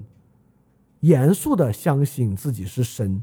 并且在东征的过程中不断地强化自己这样的意识的。其实啊，在最开始的时候，亚历山大东征的时候，还是尤其打入小亚细亚的时候，还是比较开明和宽容的。在最开始啊，攻占了波斯的领土之后，都是能够比波斯更加尊重本地的秩序，尊重本地的宗教，以直接延续波斯在当地的统治。但是比都波斯的统治会更加温和，尤其在一些偏土著的地区啊，亚历山大的到来啊，都是以做一个解放者的声誉的。在早期行军过程中啊，尤其是在这个小亚细亚地区，很多邦啊还就是希腊殖民地，所以亚历山大打希腊殖民地总不能打得横征暴敛吧？所以在行军途中呢，他也一直规范自己的士兵啊，对自己的老乡，这些在小亚细亚的希腊老乡啊，禁止烧杀破坏，所以。在作战的最早期啊，亚历山大一直是有一个仁慈征服者的名声的。他的军队没到的时候啊，叙利亚、腓尼基啊、塞浦路斯、埃及就已经盛传了这么一位仁慈又年轻的伟大君王的形象。在东征途中啊，亚历山大两次与大流士作战，但两次都是大胜。第一次啊，与大流士作战啊，就打到大流士大败。大流士大败，这次呢，不仅败了，大流士还几乎失去了所有希腊的雇佣兵。当然，这个具体作战过程我就不不细说了。我觉得很多听众，第一，我觉得我没有足够的口才来描述一个这个栩栩如生的战争情节。我觉得这个泛电台的这个问题意识呢，好像也不是对这个战争战法和战术比较关心的，我们还是关心背后的政治哲学问题啊。那大流士一战啊，失去希腊雇佣兵，在这个时候呢，大流士这样的人啊，大流士这种波斯君王、东方君王是很实际的，马上就要跟他议和，跟他议和呢，就是要把小亚细亚全部割让给他，割让给他之后呢，建立一个同盟条约，双方不打仗不就完了吗？这要是腓力二世啊，说不定就答应了。但亚历山大不答应。亚历山大声称啊，波斯是因为犯下侵略希腊的罪行来接受惩罚的，所以大流士必须臣服于他，并且称呼他为亚洲之王，他才能够放过。所以继续进兵。大流士逃走之后呢，亚历山大就挥师向红海沿岸进军，就打到了红海沿岸腓尼基的名城推罗。这个推罗呢，有时候翻译也是提尔啊，圣经和合本的翻译呢，应该是推罗。在推罗这一战啊，打得很不顺利，推罗人被围攻呢，但是战战斗的非常顽强，杀了很多亚历山大的士兵。在被围到第七个月的时候啊，推罗城才被亚历山大攻破。这个时候呢，是亚历山大东征残忍的开始。希腊和马其顿士兵啊，冲入推罗城之后。为了这七个月的报复啊，在城里大肆屠杀，所有残余居民全部杀死，除了推罗王啊和几个迦太基的使节之外呢，其他剩下没有被杀的人全部卖为奴隶。所以推罗呢，最后的结局和特拜是一样的。所以说呢，亚历山大就在这个推罗岛上驻军，把推罗呢变成了他自己的一个海军基地。这个时候啊，越打越厉害。这个大流士进一步提出这个提出这个议和，因为啊，第一仗啊，大流士的这个老婆、妈妈、家眷都被亚历山大抓去了。因为这个波斯人打仗很不一样的，波斯人打仗都拖家带口的，这大流士打仗都有一个非常豪华的帐篷，帐篷内呢，自己的所有王公啊、家族都带走。因为啊，波斯人其实很骄傲啊，认为这种官方军队是没有失败的道理的，但没想到败得那么彻底啊，人都被这个亚历山大抓走了。所以大流士呢进一步提出啊，愿意割让幼发拉底河西所有领土，直接赔一万塔连特。一万塔连特是什么钱啊？可以建造大概好几千艘军舰的钱，很大一笔钱。只要亚历山大能够把他的皇室女眷、他的女送回去，他还能让自己的女儿和亚历山大结婚。亚历山大这时候还未婚啊，建立一个和平同盟条约。这个条约啊，在这个亚历山大。军队的全军参谋会上宣读，当时很多将士认为就应该接受啊，就是没有必要再冒险再打仗啊，这么好的条件应该接受啊。但亚历山大完全拒绝接受。亚历山大回信啊，除非给整个波斯帝国称他为亚洲之王，否则呢，他不会接受任何条件。这里有一个很明显啊，大家看看地图应该能明发现啊。这个幼发拉底河西的这个亚洲地区啊，直到这个小亚细亚，对于这个地中海的海权国家，因为有红海、有波斯湾、有这个小亚细亚地区，实际上是很容易占领，也很容易防守的。实际上之后罗马帝国啊，真正守得住的区域，也就是幼发拉底河西的这些区域。而且当时啊，对我们今天事后诸葛亮往回看啊，对于马其顿和希腊来讲啊，向西对付这个迦太基和罗马，可能对他们更有利，因为当时已经知道了，而且是打过一些小仗了。所以说亚历山大这个时候啊，不能接受这个条约，不愿意挥师西进，而愿意进一步占领整个亚洲，这个不是出于真正就是有智慧的考虑啊。完全是出于自己的冲动的，当然这个时候他就二十四岁，一个二十四岁年轻人嘛，又是自以为神，当然是很难有这样的想法的。那么继续啊，沿着这个红海沿岸往下打，亚历山大就很快统治了埃及。打埃及呢倒很容易啊，因为埃及一直要起义，所以亚历山大来呢就是解放者，根本就不用打。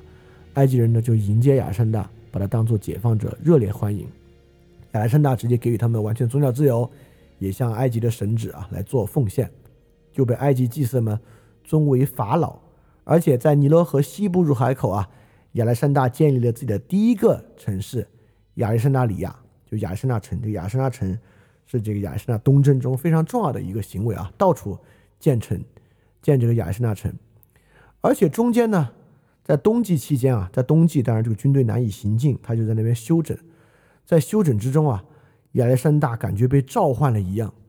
去拜往了西拜访了西瓦绿洲之后著名的阿蒙神庙。他自己只身进入神坛啊，这阿蒙神的神给他的答复，就称他为拉神之子。所以祭司们回来之后啊，也认为亚历山大现在不仅是埃及法老，而且是神之子。在埃及境内啊，他不是人，而是神的传言就真正流传出来了。当然，这个时候亚历山大自己啊，是不是真的相信这事儿，其实挺难说的，因为 跟他同行的人啊，这些。老将军们从小看他长大，现在突然说他变成神了，我感觉他自己也挺难接受的。但之后他确实越来越觉得自己就真的是神了。所以在春天呢，他回到自己的这个军事港口，就是打下了推罗啊，军队集结准备东征了。在东征之前呢，亚历山大对已经占据的这个波斯领土啊，确实下了一些行政管理。但这个行政管理非常明显，亚历山大只关心两个事情。亚历山大接受了一切波斯原来形成的统治，except 加强财务管理和军事管理。这个削弱之前总督的权限啊，分离财政权。分离财政权原因很简单，因为要打仗要军饷的，这个财政权紧抓在手里，对于继续东征更有利。而且加强军事管理，防止新生起义。所以亚历山大对于其他行政管理其实并不关心。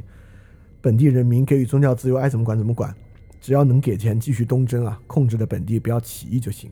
这个想法也很简单，毕竟也就二十四岁嘛。继续东征啊，彻底再败波斯。在高加米拉这个事情啊，与大流士再战，这一战啊败得更彻底啊，把大流士的军队彻底打败，进而呢攻占了波斯首都啊。波斯首都很多啊，巴比伦啊、苏萨啊、波斯波里斯啊。埃克坦巴纳都是首都啊，亚历山大就继续东进，一座一座就占这样的城市。这个进入巴比伦之后呢，向巴比伦主神啊马尔都克奉献，然后再建马尔都克神庙，然后又成为了巴比伦的王。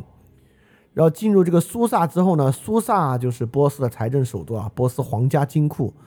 都在这里啊，直接拿下波斯金库所有的金银财宝啊，再次充实了他忠贞的所有军需。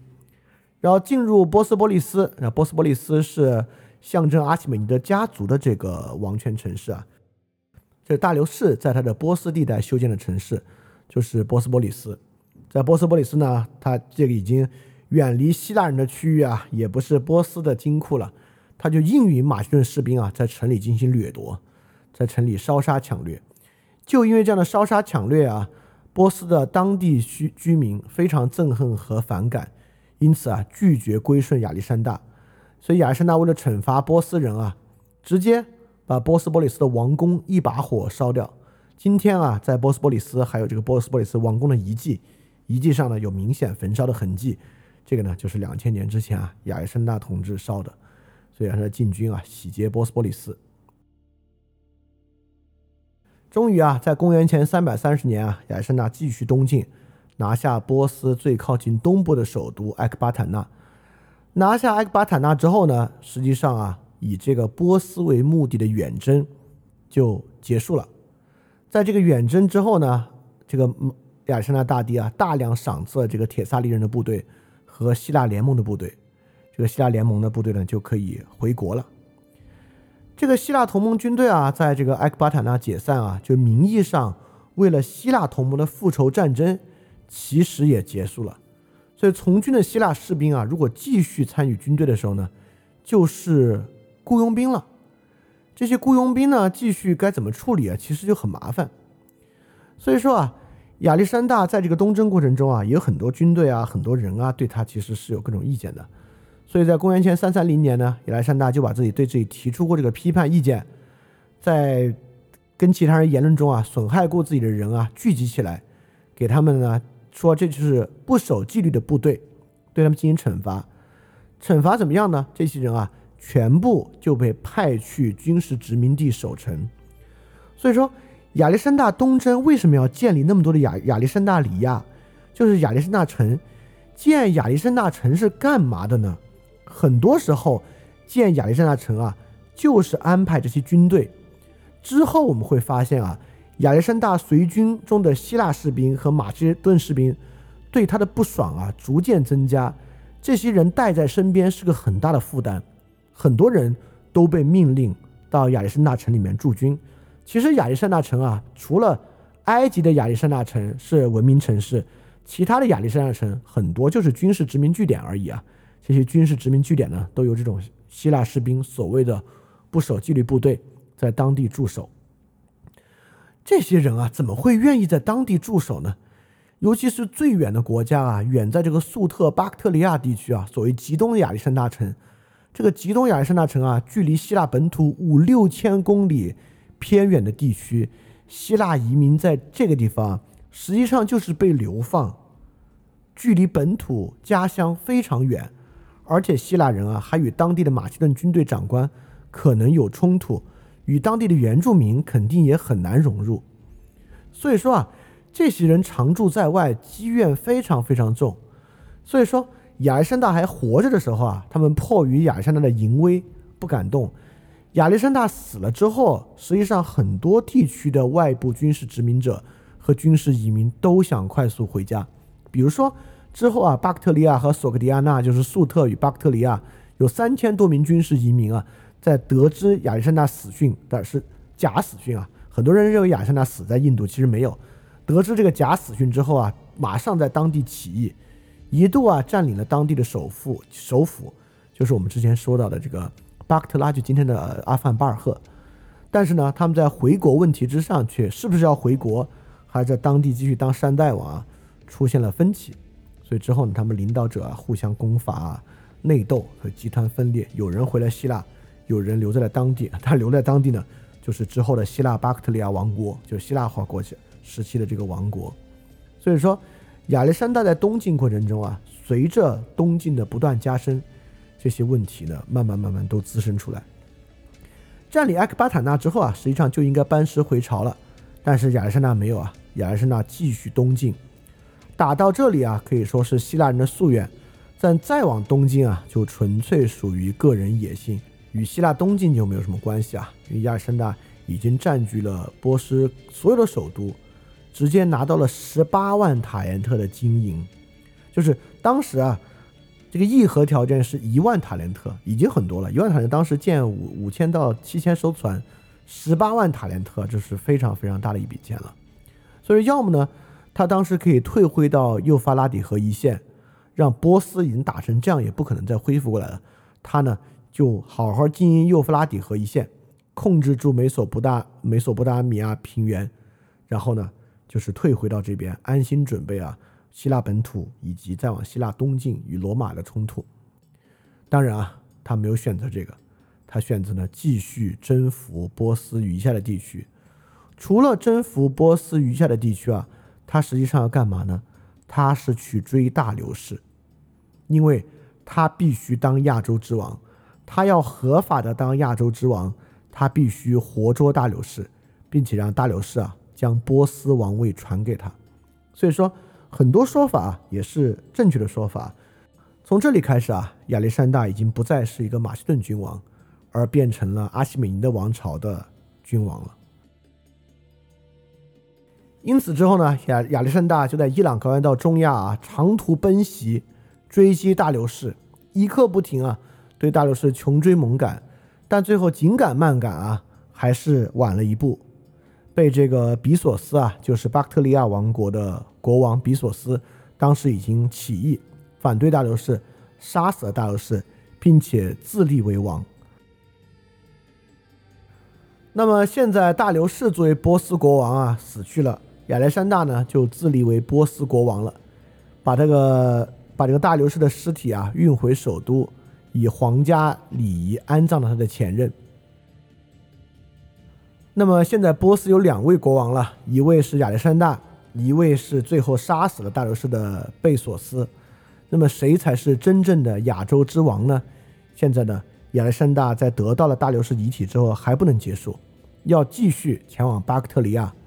强攻占领，打败这个贝索斯。而且啊，在这个时候呢，亚历山大已经开始慢慢穿上波斯风格的服装，并且啊，从波斯的旧王室中提拔人成为他的侍从了。所以，这首先之后啊，才是这个。波斯地区的希腊化，可以说现在对于亚历山大来讲啊，亚历山大呢已经波斯化了。亚历山大与贝索斯呢，已经不是希腊人与波斯人的矛盾了，而是谁才是真正的阿奇美尼德王朝统治者的矛盾了。所以最后呢，亚历山大就开始东进啊，强攻巴克特里亚。巴克特里亚在什么位置啊？在地图上非常远啊。其实你看这个地图就能看到啊。这个时候呢，巴克特里亚与他旁边的这个达兰吉亚纳王国啊的总督。一起啊，篡权谋杀大流士，所以说这两个地区呢，亚亚历山大都需要派兵征服。但巴克特里亚也是靠近北方游牧地区啊，这些北方就是斯基泰人与巴克塔里亚地区的人常有接触，所以这地方民风彪悍，要真正统治啊非常不容易。所以在这个时候呢，越艰苦的地方啊，越能暴露出啊这个亚历山大大帝的残忍本色。在粟特啊镇压起义者啊，一次性亚历山大就杀了十二万人，啊，所以在这个时候呢，当然也刚柔并济，这地方亚历山大娶了他人生中的第一次结婚，就娶了当地一个贵族的女儿 Roxana，这成为了他波斯化的又一次非常重要的特征。他没有选择娶一位希腊女子啊，而是娶了一位波斯帝国的贵族的女儿。而这样的本地化融合之后呢，确实因为这个贵族家族的原弱原因啊，粟特本地的其他贵族啊和起义呢，在公元前三百二十七年终于结束了。但在这个时候啊，在这个时就在之前啊，要去攻击巴克特利亚的时候，亚历山大其实遇到了马其顿军队内部第一次非常激烈的反对，这些人非常想回到希腊去。并且非常不想去征服巴克特利亚地区的山区，而且他们都觉得大流士已死，亚历山大已经成为了阿契特美尼德王朝的国王，这个时候没有什么必要再继续远征了。这个时候呢，亚历山大的军队中啊，又越来越多的任命波斯人担任高位。这时候呢，在与这些人交往的时候，亚历山大完全以波斯王的资格要求他们效忠，对待这些呢。使用波斯礼仪，亚历山大越来越多的穿着波斯服装，以波斯的方式啊审讯这个贝索斯，对他处死，而且啊开始跟手下行这个跪拜礼，从原来马其顿典型的伙伴关系，变成了波斯东方贵族式的亲属关系。在这种时候呢，亚历山大军队内部啊对他的反对也越来越多了。这些分歧啊，以及亚历山大本人的这个波斯化啊。让他内部的一些伙伴对他的效忠开始减弱。这个减弱的时候啊，这位年轻人当然也能感受到啊，身边这些高年级的中年人对他的反对越来越多啊。亚历山大开始对他们造成猜忌。最后几次典型的事件开始，有人啊就向亚历山大这个进谗言，说啊，这个帕尔门尼奥之子是亚历山大骑兵伙伴的司令，就是很高很高的官职啊。伙伴是指这个马其顿王庭王手下最忠心的这个属臣，骑兵伙伴啊，又是这个骑兵是马其顿帝国军队中最关键的，所以骑兵伙伴的司令啊，就应该是亚历山大最贴心的心腹大臣了。这个骑兵司令呢，费罗塔斯有叛乱的阴谋，这个阴谋本身呢，被亚历山大压下来，这个菲罗塔斯和其他人呢，送到马其顿的人民大会做审判。菲罗塔斯呢被判处叛逆罪处死，而且马其顿的叛徒罪、叛国罪啊是要株连直系亲属的，因此他的父亲帕尔门尼奥可能也没有办法幸免。但这个帕尔门尼奥啊，可是服侍过菲利二世和亚历山大最核心的一位老臣，帕尔门尼奥整个家族啊都陪伴他在亚历山大远征之中，两个其他儿子也都牺牲。而且帕尔门尼奥正在担任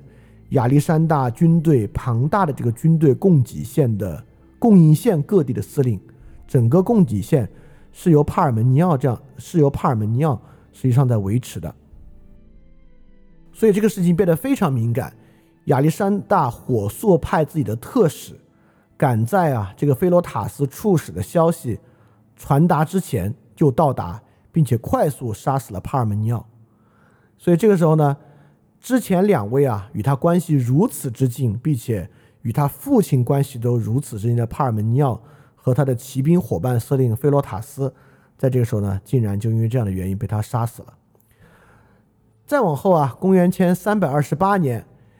正在撒马尔罕，就当时攻占了粟特啊，在攻占粟特之后啊，他们正在宴会之上饮酒作乐。亚历山大一位亲信，与他关系非常非常近，而且曾经还救过他一命的克莱图斯，在这个时候取笑亚历山大本人的波斯人风度。在喝酒之后啊，他讥笑亚历山大已经是阿蒙生的儿子。而不是菲利的儿子了，并且嘲弄啊，他们都要像波斯人一样穿着白袍子，在他的面前举行跪拜礼。亚历山大也是酒后啊，就嚷着要让卫兵杀死他，但卫兵都没有动手啊，就亚历山大自己拿出长矛，一矛刺死克莱图斯，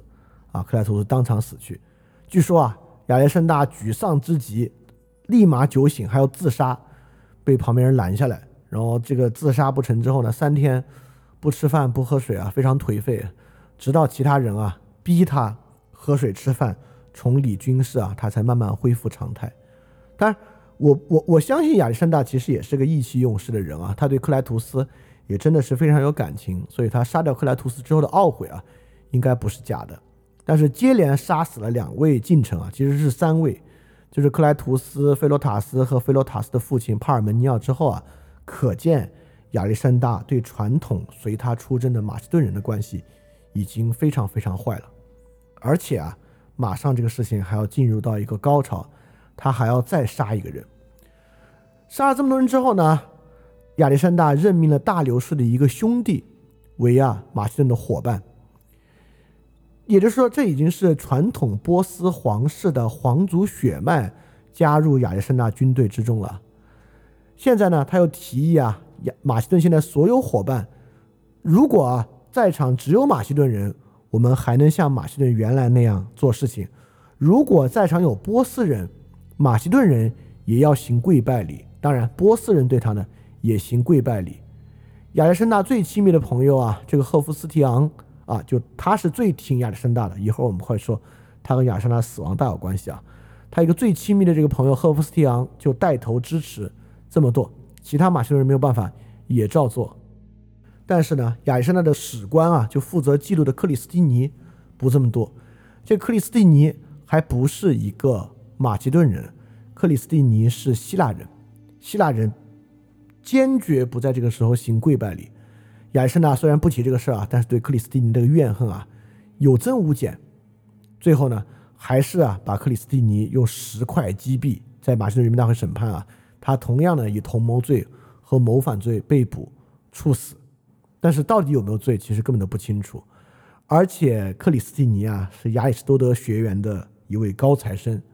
就因为这个原因呢，亚里士多德学员啊与这个亚历山大结了梁子，所以之后这些人讲亚历山大总是充满恶意。就因为这个原因啊，你看马其顿人、希腊人与亚历山大的关系变坏，这个时候亚洲人啊开始大批大批的。进入军队，因为转战于啊这个巴克特里亚和粟特的各个山区，亚历山大几乎伤兵满员，而且又有很多亚亚历山大里亚新的殖民城市需要驻守，从欧洲来的兵员啊已经不足以供应这些需要了，很多山区的波区波斯人呢就被买来入伍，所以亚历山大直接招了这个三万波斯青年进行这个希腊和马其顿武器装备的训练。所以说，已经啊，波斯的陆军人数已经跟军队之中的希腊人和马其顿人大致相当了。所以这个阶段，可以看作亚历山大本人的波斯化，以及整个他的管理的军队和政治体制，波斯人与马其顿人、希腊人开始融合的一个阶段。当然啊，他是绝对不能够停在这个地方的。亚历山大本人呢，对于治理庞大帝国这个事儿啊。其实也没有什么兴趣，征服世界的野心啊才是真正的性质。而且一直啊，对于印度啊、信德、旁遮普省啊这些富庶之地到底有多富，一直呢也是早有耳闻。我们之前也说啊，这阿拉克西亚行省啊，就是靠近印度的行省啊，是这个波斯诸行省之中交税交的最多的，可见当地之富。所以说啊，亚历山大周围的一些近臣啊，尤其是知道如何谄媚他的，也向他描述啊赫拉克勒斯传说中啊远征印度的神话，诱惑他，他也作为神啊。他可不要在神与神之间的对比中被落下去，所以说啊，亚历山大呢最终决定向印度进军。他把巴克特利亚的基地啊交给一个马其顿人掌管，手下就带领手下骑兵呢翻越新都库什山，到达这个印度河，与印度河与印度人开始交战。这个塔克西拉呢最开始很快的就臣服于亚历山大，但之后啊作战却越来越残暴。在经历这个卡布尔和信德进入进入信德地区，越过塔克西拉之后啊，当地的反抗越来越多。为了应付这种反抗呢，也采取越来越极端和残忍的手段啊，屠城战时有发生。在印度，亚历山大做的屠杀是越来越多的。而且啊，看看地图就知道，印度河与之前他们渡过别的河流不一样，印度河支流非常丰富。而在夏天渡河啊，又处在涨潮期、汛期，非常困难，往往是渡过一条河又是一条，渡过一条河又是一条。就在这个时候啊，军队终于发生了哗变。在艰难的前行之中啊，亚历山大在这里建立了尼萨的亚历山大里亚，和以他钟爱的战马死在这里，叫布西法拉，以他钟爱的战马命名的这两个城市之后啊，亚历山大在此地。做了一些祭祀，要继续啊往前，带着军队向印度的尽头。他已经听说了，在印度河前面是恒河，恒河再往前是恒河入海口，到达恒河入海口啊，才到达了战争的终点。但是在这个时候，军队不打了，军队终于产生了哗变，他们已经不想跟着他到印度的尽尽头了，而且越往东边走啊，就有越来越多的印度战士，有越来越多的战象。亚历山大无论如何也没有办法在这些人让这些人往前走了，独自他在帐篷里面自闭三日，第四天献祭，占卜结果呢渡河会不利，终于在这个时候亚历山大无法再往前了，下令回师，远征结束。但是啊，这个回师啊是没有办法原路返回的啊，原因也很简单，我们可以想象啊，就这种军队往前啊，一路啊都是得。掠夺当地的粮食作为军粮和辎重补给往前的，就是原路返回就得饿死，这是第一原因啊。第二个原因啊，亚历山大对于看到大海这个事儿极其有执念，一定要看到大海。当然，看到大海也不是因为他有什么宗教的执念啊，是因为当时人的世界地理不像我们现在这么好。亚历山大认为，只要看到大海，就能够建立从波斯湾，从这个黑海。从地中海到这边的航线，所以未来再打印度啊就要简单的多，所以一定要看到大海。当然啊，而且他那会儿认为印度河是尼罗河的上游，再往下呢就能走到尼罗河呢。所以说亚历山大就一定要往下走，就往印度河的下游走。所以说继续艰难的向南行进，越往南啊就越进入更加疯狂信奉婆罗门的地区。所以说军队啊非常艰难往前行进。也打了很多仗，死了很多人，屠杀了更多的人。而且在攻打一座要塞的时候啊，亚历山大还直接胸膛中箭，被昏迷不醒抬在盾牌上出来。当时全军都认为啊他已经死去了啊，直到看到他活过来之后呢，大家才终于有了希望。终于啊，在公元前三百二十五年的夏天啊，远征军到达印度和三角洲底端，终于到达了他们想要的海边，因为啊。亚历山大非常自信，必须找到通往红海的航线。当然是有的，印度和三角洲到红海是有航线的啊。他要把印度跟波斯连接起来，好让以后可以统治和继续前进。所以说呢，他把征服印度各地啊，按照辖区组织统治，留了一些军队在这边建立这个远征军，建立亚历山大里亚，这以后就成为印度希腊王国，而且派移民居住，然后派了一些军队呢，造船从船这边呢开回红海。自己呢，从另外一条陆路要回师到波斯。回师途中啊，非常不容易，要走入这个吉多罗西亚的沙漠，在沙漠之中呢，向导也迷了路，所以全军将士啊，在印度期间掠夺的所有金银财宝啊，都不得不丢在这里，很多人死了，然后死了也要吃马匹，继续往前，经过非常艰难的航程啊，终于回到了科尔曼，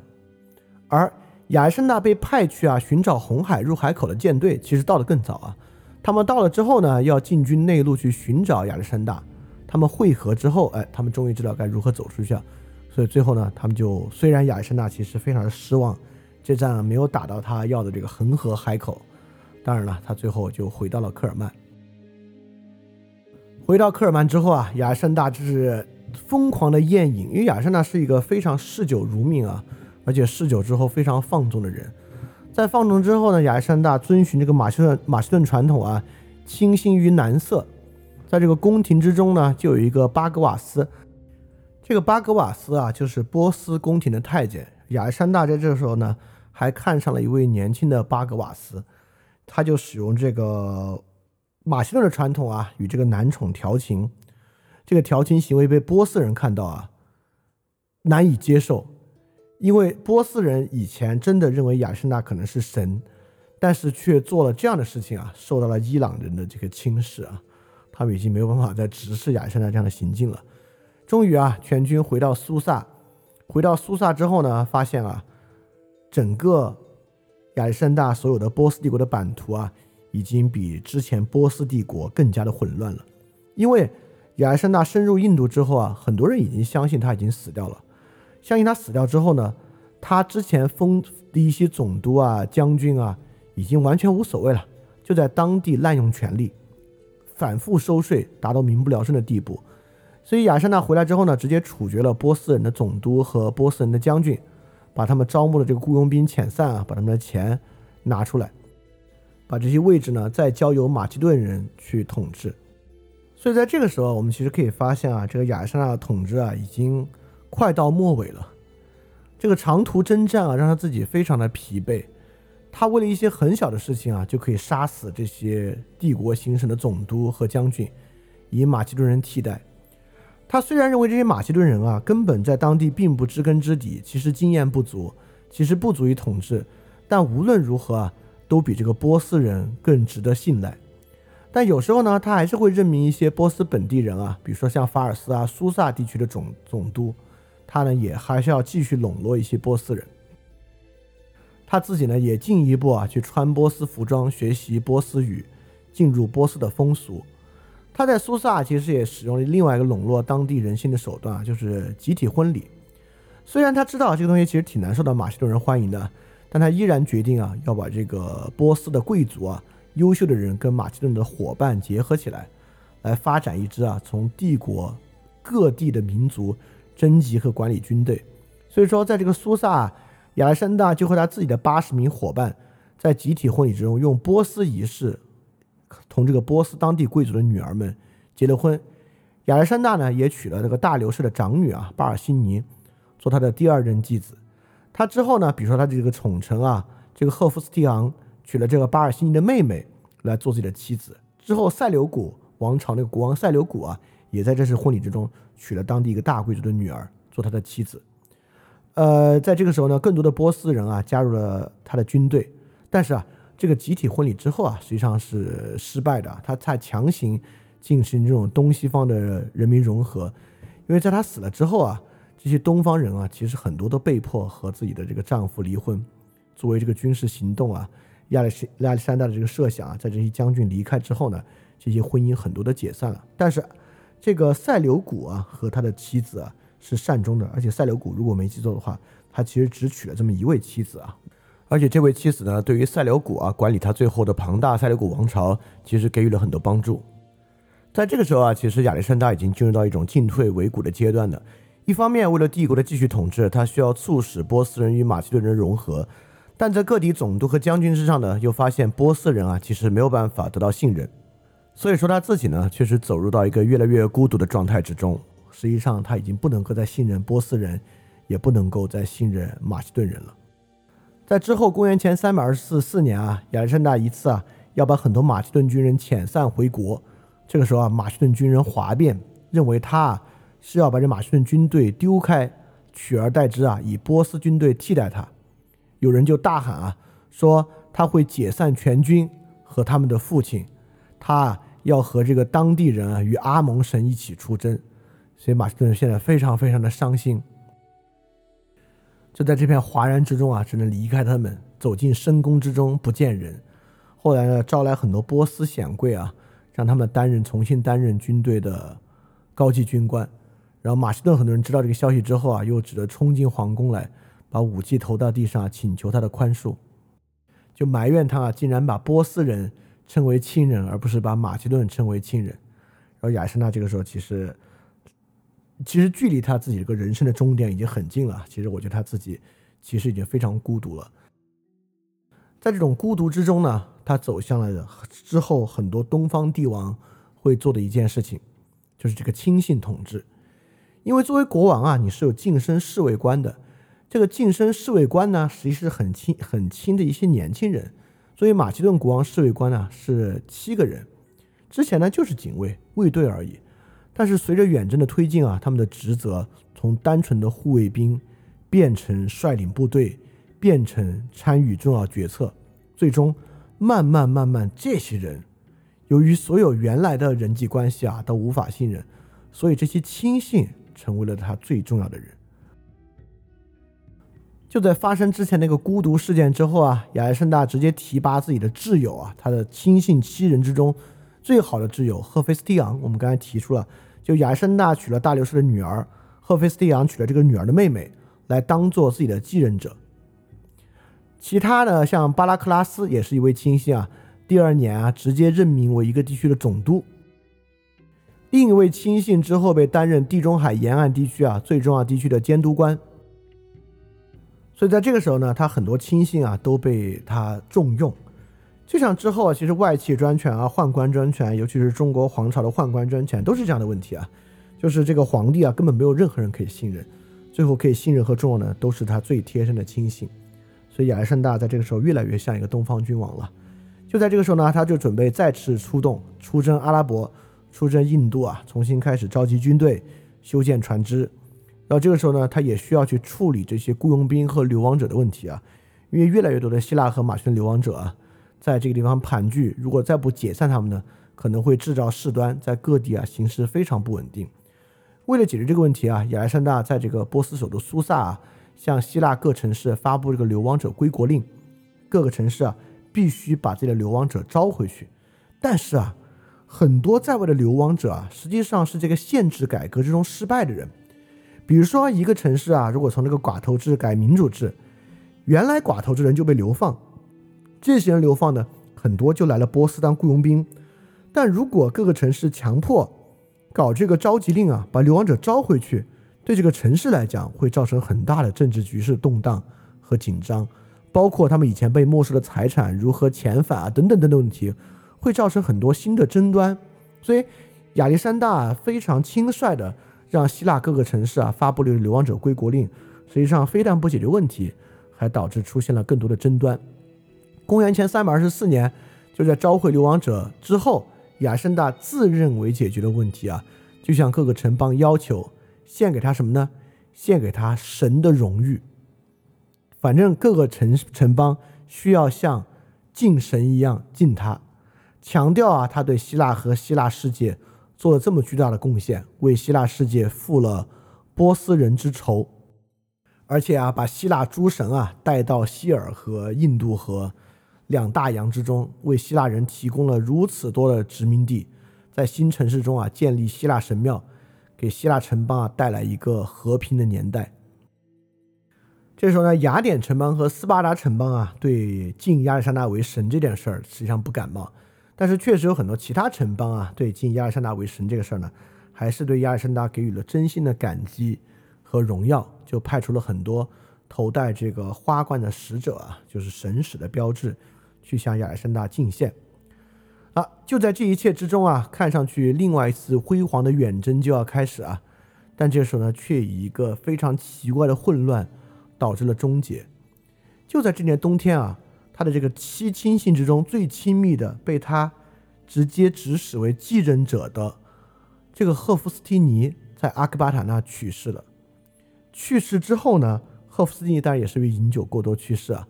亚历山大直接斋戒哀悼三天，并且啊，要求全帝国都要哀悼，并且啊，要求全帝国要把这个赫夫斯蒂尼当做神来进行哀悼。在这个时候呢，他再次展现出啊，实际上对于东方的知识，他是非常非常无知的。当这个赫夫斯蒂尼病逝之后啊，亚历山大伤心至极，要做出这样的一个空前巨大的葬礼，命令啊，波斯人啊。必须熄灭圣火，直到葬礼结束。但按照波斯人的习俗啊，这个索罗亚斯德教的圣火是非常重要的事情，只有国王逝世才会熄灭圣火。所以说，很多波斯人既拒绝履行他这样的决定，也在很多人看来啊，这是一个很不祥的征兆。就在挚友逝世之后啊，亚历山大从埃克巴坦纳去到了巴比伦。在巴比伦呢，集结了这些要再一次远征的陆海军啊，在这里集结。希腊各地头戴花冠的使节们也到来了。这个埃及啊，阿蒙神的使者啊，也到来了，在这里举行盛大这个赫夫斯蒂尼的葬礼。葬礼之后呢，亚历山大再次啊与他的伙伴们通宵达旦，畅饮烈酒。第二天呢，他就生病发烧。很快呢，就已经病得不能动啊，也不能说话了。两天之后，公元前三百二十三年，亚历山大在很很年轻的时候就死掉了。所以说啊，就在他将要再次进行一次伟大远征的时候呢，他就死了。所以，我们回看啊，这次混乱的征服和统治啊，哎，其实都没有说统治了。可以说，亚历山大的唯一的目的和兴趣啊，就是征服，而不是统治。早期啊，他的很多政策都非常的宽容，就是延续波斯帝国的统治，也让各地的人呢有他们自己的宗教信仰。与其说啊亚历山大非常宽容，其实不如说呢他非常的放任，因为这些事儿呢根本不在他的想象之中。他的这个统治体制呢，其实也没有一种一一以贯之的原则。之前呢极端放任，之后呢加强财权和兵权，之后呢为了融合呢提拔很多波斯人当官。从哎，从印度回来之后呢，又开始大肆杀掉很多波斯总督，提拔马其顿人当官。之前呢，派里派驻各种这个老兵啊和雇佣兵驻守亚历山大里亚，之后发现这些人在外呢比较不听话，又要让希腊各城邦把他招回去。实际上，对于如何统治啊，他自己是并没有这样的想法的。还有很多人说啊，亚历山大其实促进了文化团结。亚历山大呢，促进了希腊的文化向这个世界各地的传播。中间最好的例子啊，就犍陀罗的这个佛教造像艺术，认为是这个亚历山大东征啊，导致这个希腊文化被带到这里来，所以犍陀罗的佛教造像呢，才融合这个印度的题材与希腊的风格。实际上这个是个误解啊，跟这个没有什么关系。犍陀罗地区啊，在这个佛教造像啊，基本上是公元一世纪以后，贵霜王朝到的时候才有。大量的佛教造像的，跟亚历山大时代啊四百多年，所以犍犍陀罗的佛教美术啊，应该是这个波斯罗马的影响比较大，跟亚历山大的关系啊其实并不强。之后呢，希腊化希腊化有没有希腊化时代是有的，但是大家一定要破除一个迷思，希腊化不是文明化，就是确实啊，亚历山大修建了这么多亚历山大里亚，也让很多希腊人啊。因为他的东征扩到了遥远的东边，包括这个希腊巴克特里亚王国、希腊印度王国都有很多希腊的城市建立，但不是说在希腊人来之前这地方没有文明，这地方之前就有发达的文明，不管是波斯的文明还是印度的文明。希腊化并不是把这些愚昧的地区普及了文明之光，希腊人有没有带来文明的造物是有的，比如说在这个粟特地区啊，我们现在还发掘了这个希腊的城市。但是原来这地方其实有波斯的城市啊，希腊呢并没有在这里开出真正的文明种子和结果，生活方式带来了，希腊的钱币传统带来了，希腊的语言带来了，但是有没有真正的文明突破呢？实际上并没有，像什么箭头的美术这种啊，其实跟希腊没什么关系。你要非说跟亚历山大关系稍微近一点点的，就是上奏部佛教经书小部之中，有一问米兰陀王问经。这个米兰陀王文经，这个米兰陀实际上就是米兰德一世。这个米兰德一世是公元前一百多年的时期统治印度希腊王国的一个君王啊。他之后呢是应该是皈依了佛教，所以说有一部以他的名字，就以他的事迹命名的一位经因经书记载的呢。是他与一位佛教僧侣的对话，这个跟亚历山大的这个关系啊，还稍微近一点。亚历山大东征之中呢，也确实有非常大量无意义的杀戮和任性。奥古斯丁啊，在代表作《上帝之城》之中讲到这个政治哲学啊，就介绍了这么一段，当然不是真实的故事啊，一段他写的故事，但很有意思啊。就是海盗被抓捕之后啊，亚历山大责问他。说你为什么要在海上抢劫呢？这个海盗毫不畏惧地说啊，跟陛下抢劫全世界是一样的，只不过啊，我用小船做这件事儿就被称为海盗，陛下用一支舰队做这个事儿就会被称为皇帝。和，奥古斯丁啊就会认为这个问题确实切中了要害，切中了亚历山大统治的实质。这个统治的实质很多时候是为了他满足作为神和征服的伟大野心一种无意的杀戮和任性。所以，为什么说亚历山大这场远征是一场无意的伟大呢？就是这场远征本身，并没有让希腊人和马其顿人过得更好，没有让波斯人过得更好，没有让印度人过得更好，没有让之前流亡在波斯的诸希腊雇佣兵们过得更好，也没有给很多人一个很好的归宿。他建立的庞大帝国啊，在他死去之后迅速瓦解。如果没有一个希腊人啊，如果他不是以亚历山大作为他自己人格的炫耀。把亚历山大的这种荣誉当做他自己与城邦的荣誉看待，如果没有这种意识形态投射的话，实际上亚历山大这场远征啊，对于他自己的生活仅仅是一次灾难和一次巨大的影响而已。所以说这种事情呢，从历史上回看，有很多值得歌颂的伟大成绩，但这些成绩本身呢，其实都仅仅是符号性的，而不是对任何实质的文明和当地人的生活有任何的福祉。所以说呢，这是一场毫无意义的、仅仅符号意义上的伟大。当然，今天啊，我们所追求的符号意义的伟大还有很多很多。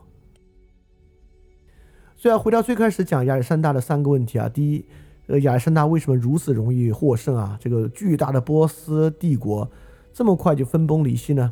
第一啊，马其顿确实懂打仗，他的父亲腓力二世啊，为他奠定了很好的基础啊，奠定了一支非常庞大的马其顿军队。不管是骑兵伙伴还是步兵伙伴，战斗力都非常了得。第二就是我们之前提到，波斯帝国本身也已经充满了问题。这个时候大厦将倾啊，几乎外面只要有有人用手推一下，这个帝国就要分崩离析。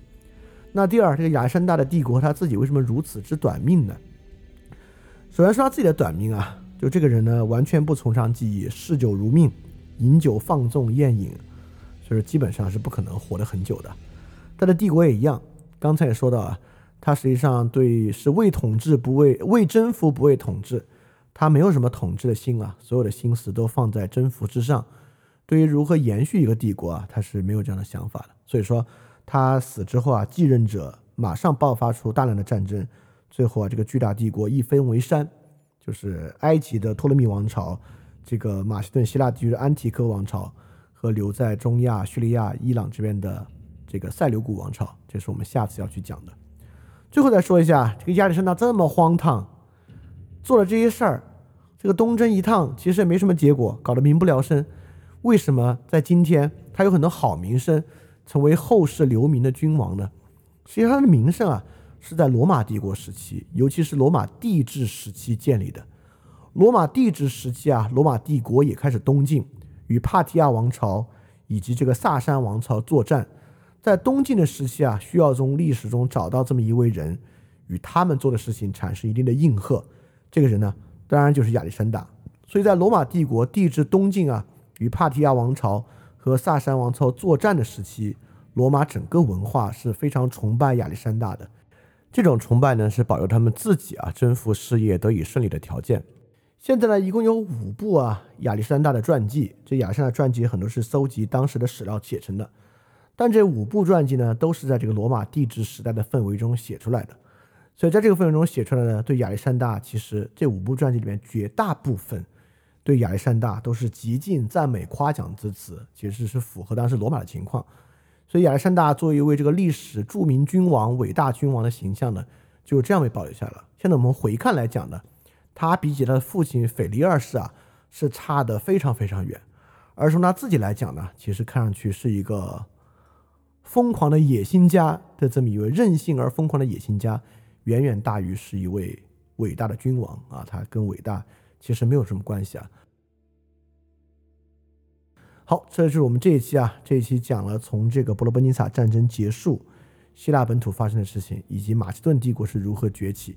以及啊，在这个人类历史上著名的这个昙花一现、流星一样的这次事件，就是亚历山大东征啊。希望这个事情对于今天很多事情啊，也能提供一些光照和启发。那我们下一期呢，会讲讲这个亚历山大的继任者帝国，就是安提柯、塞琉古和这个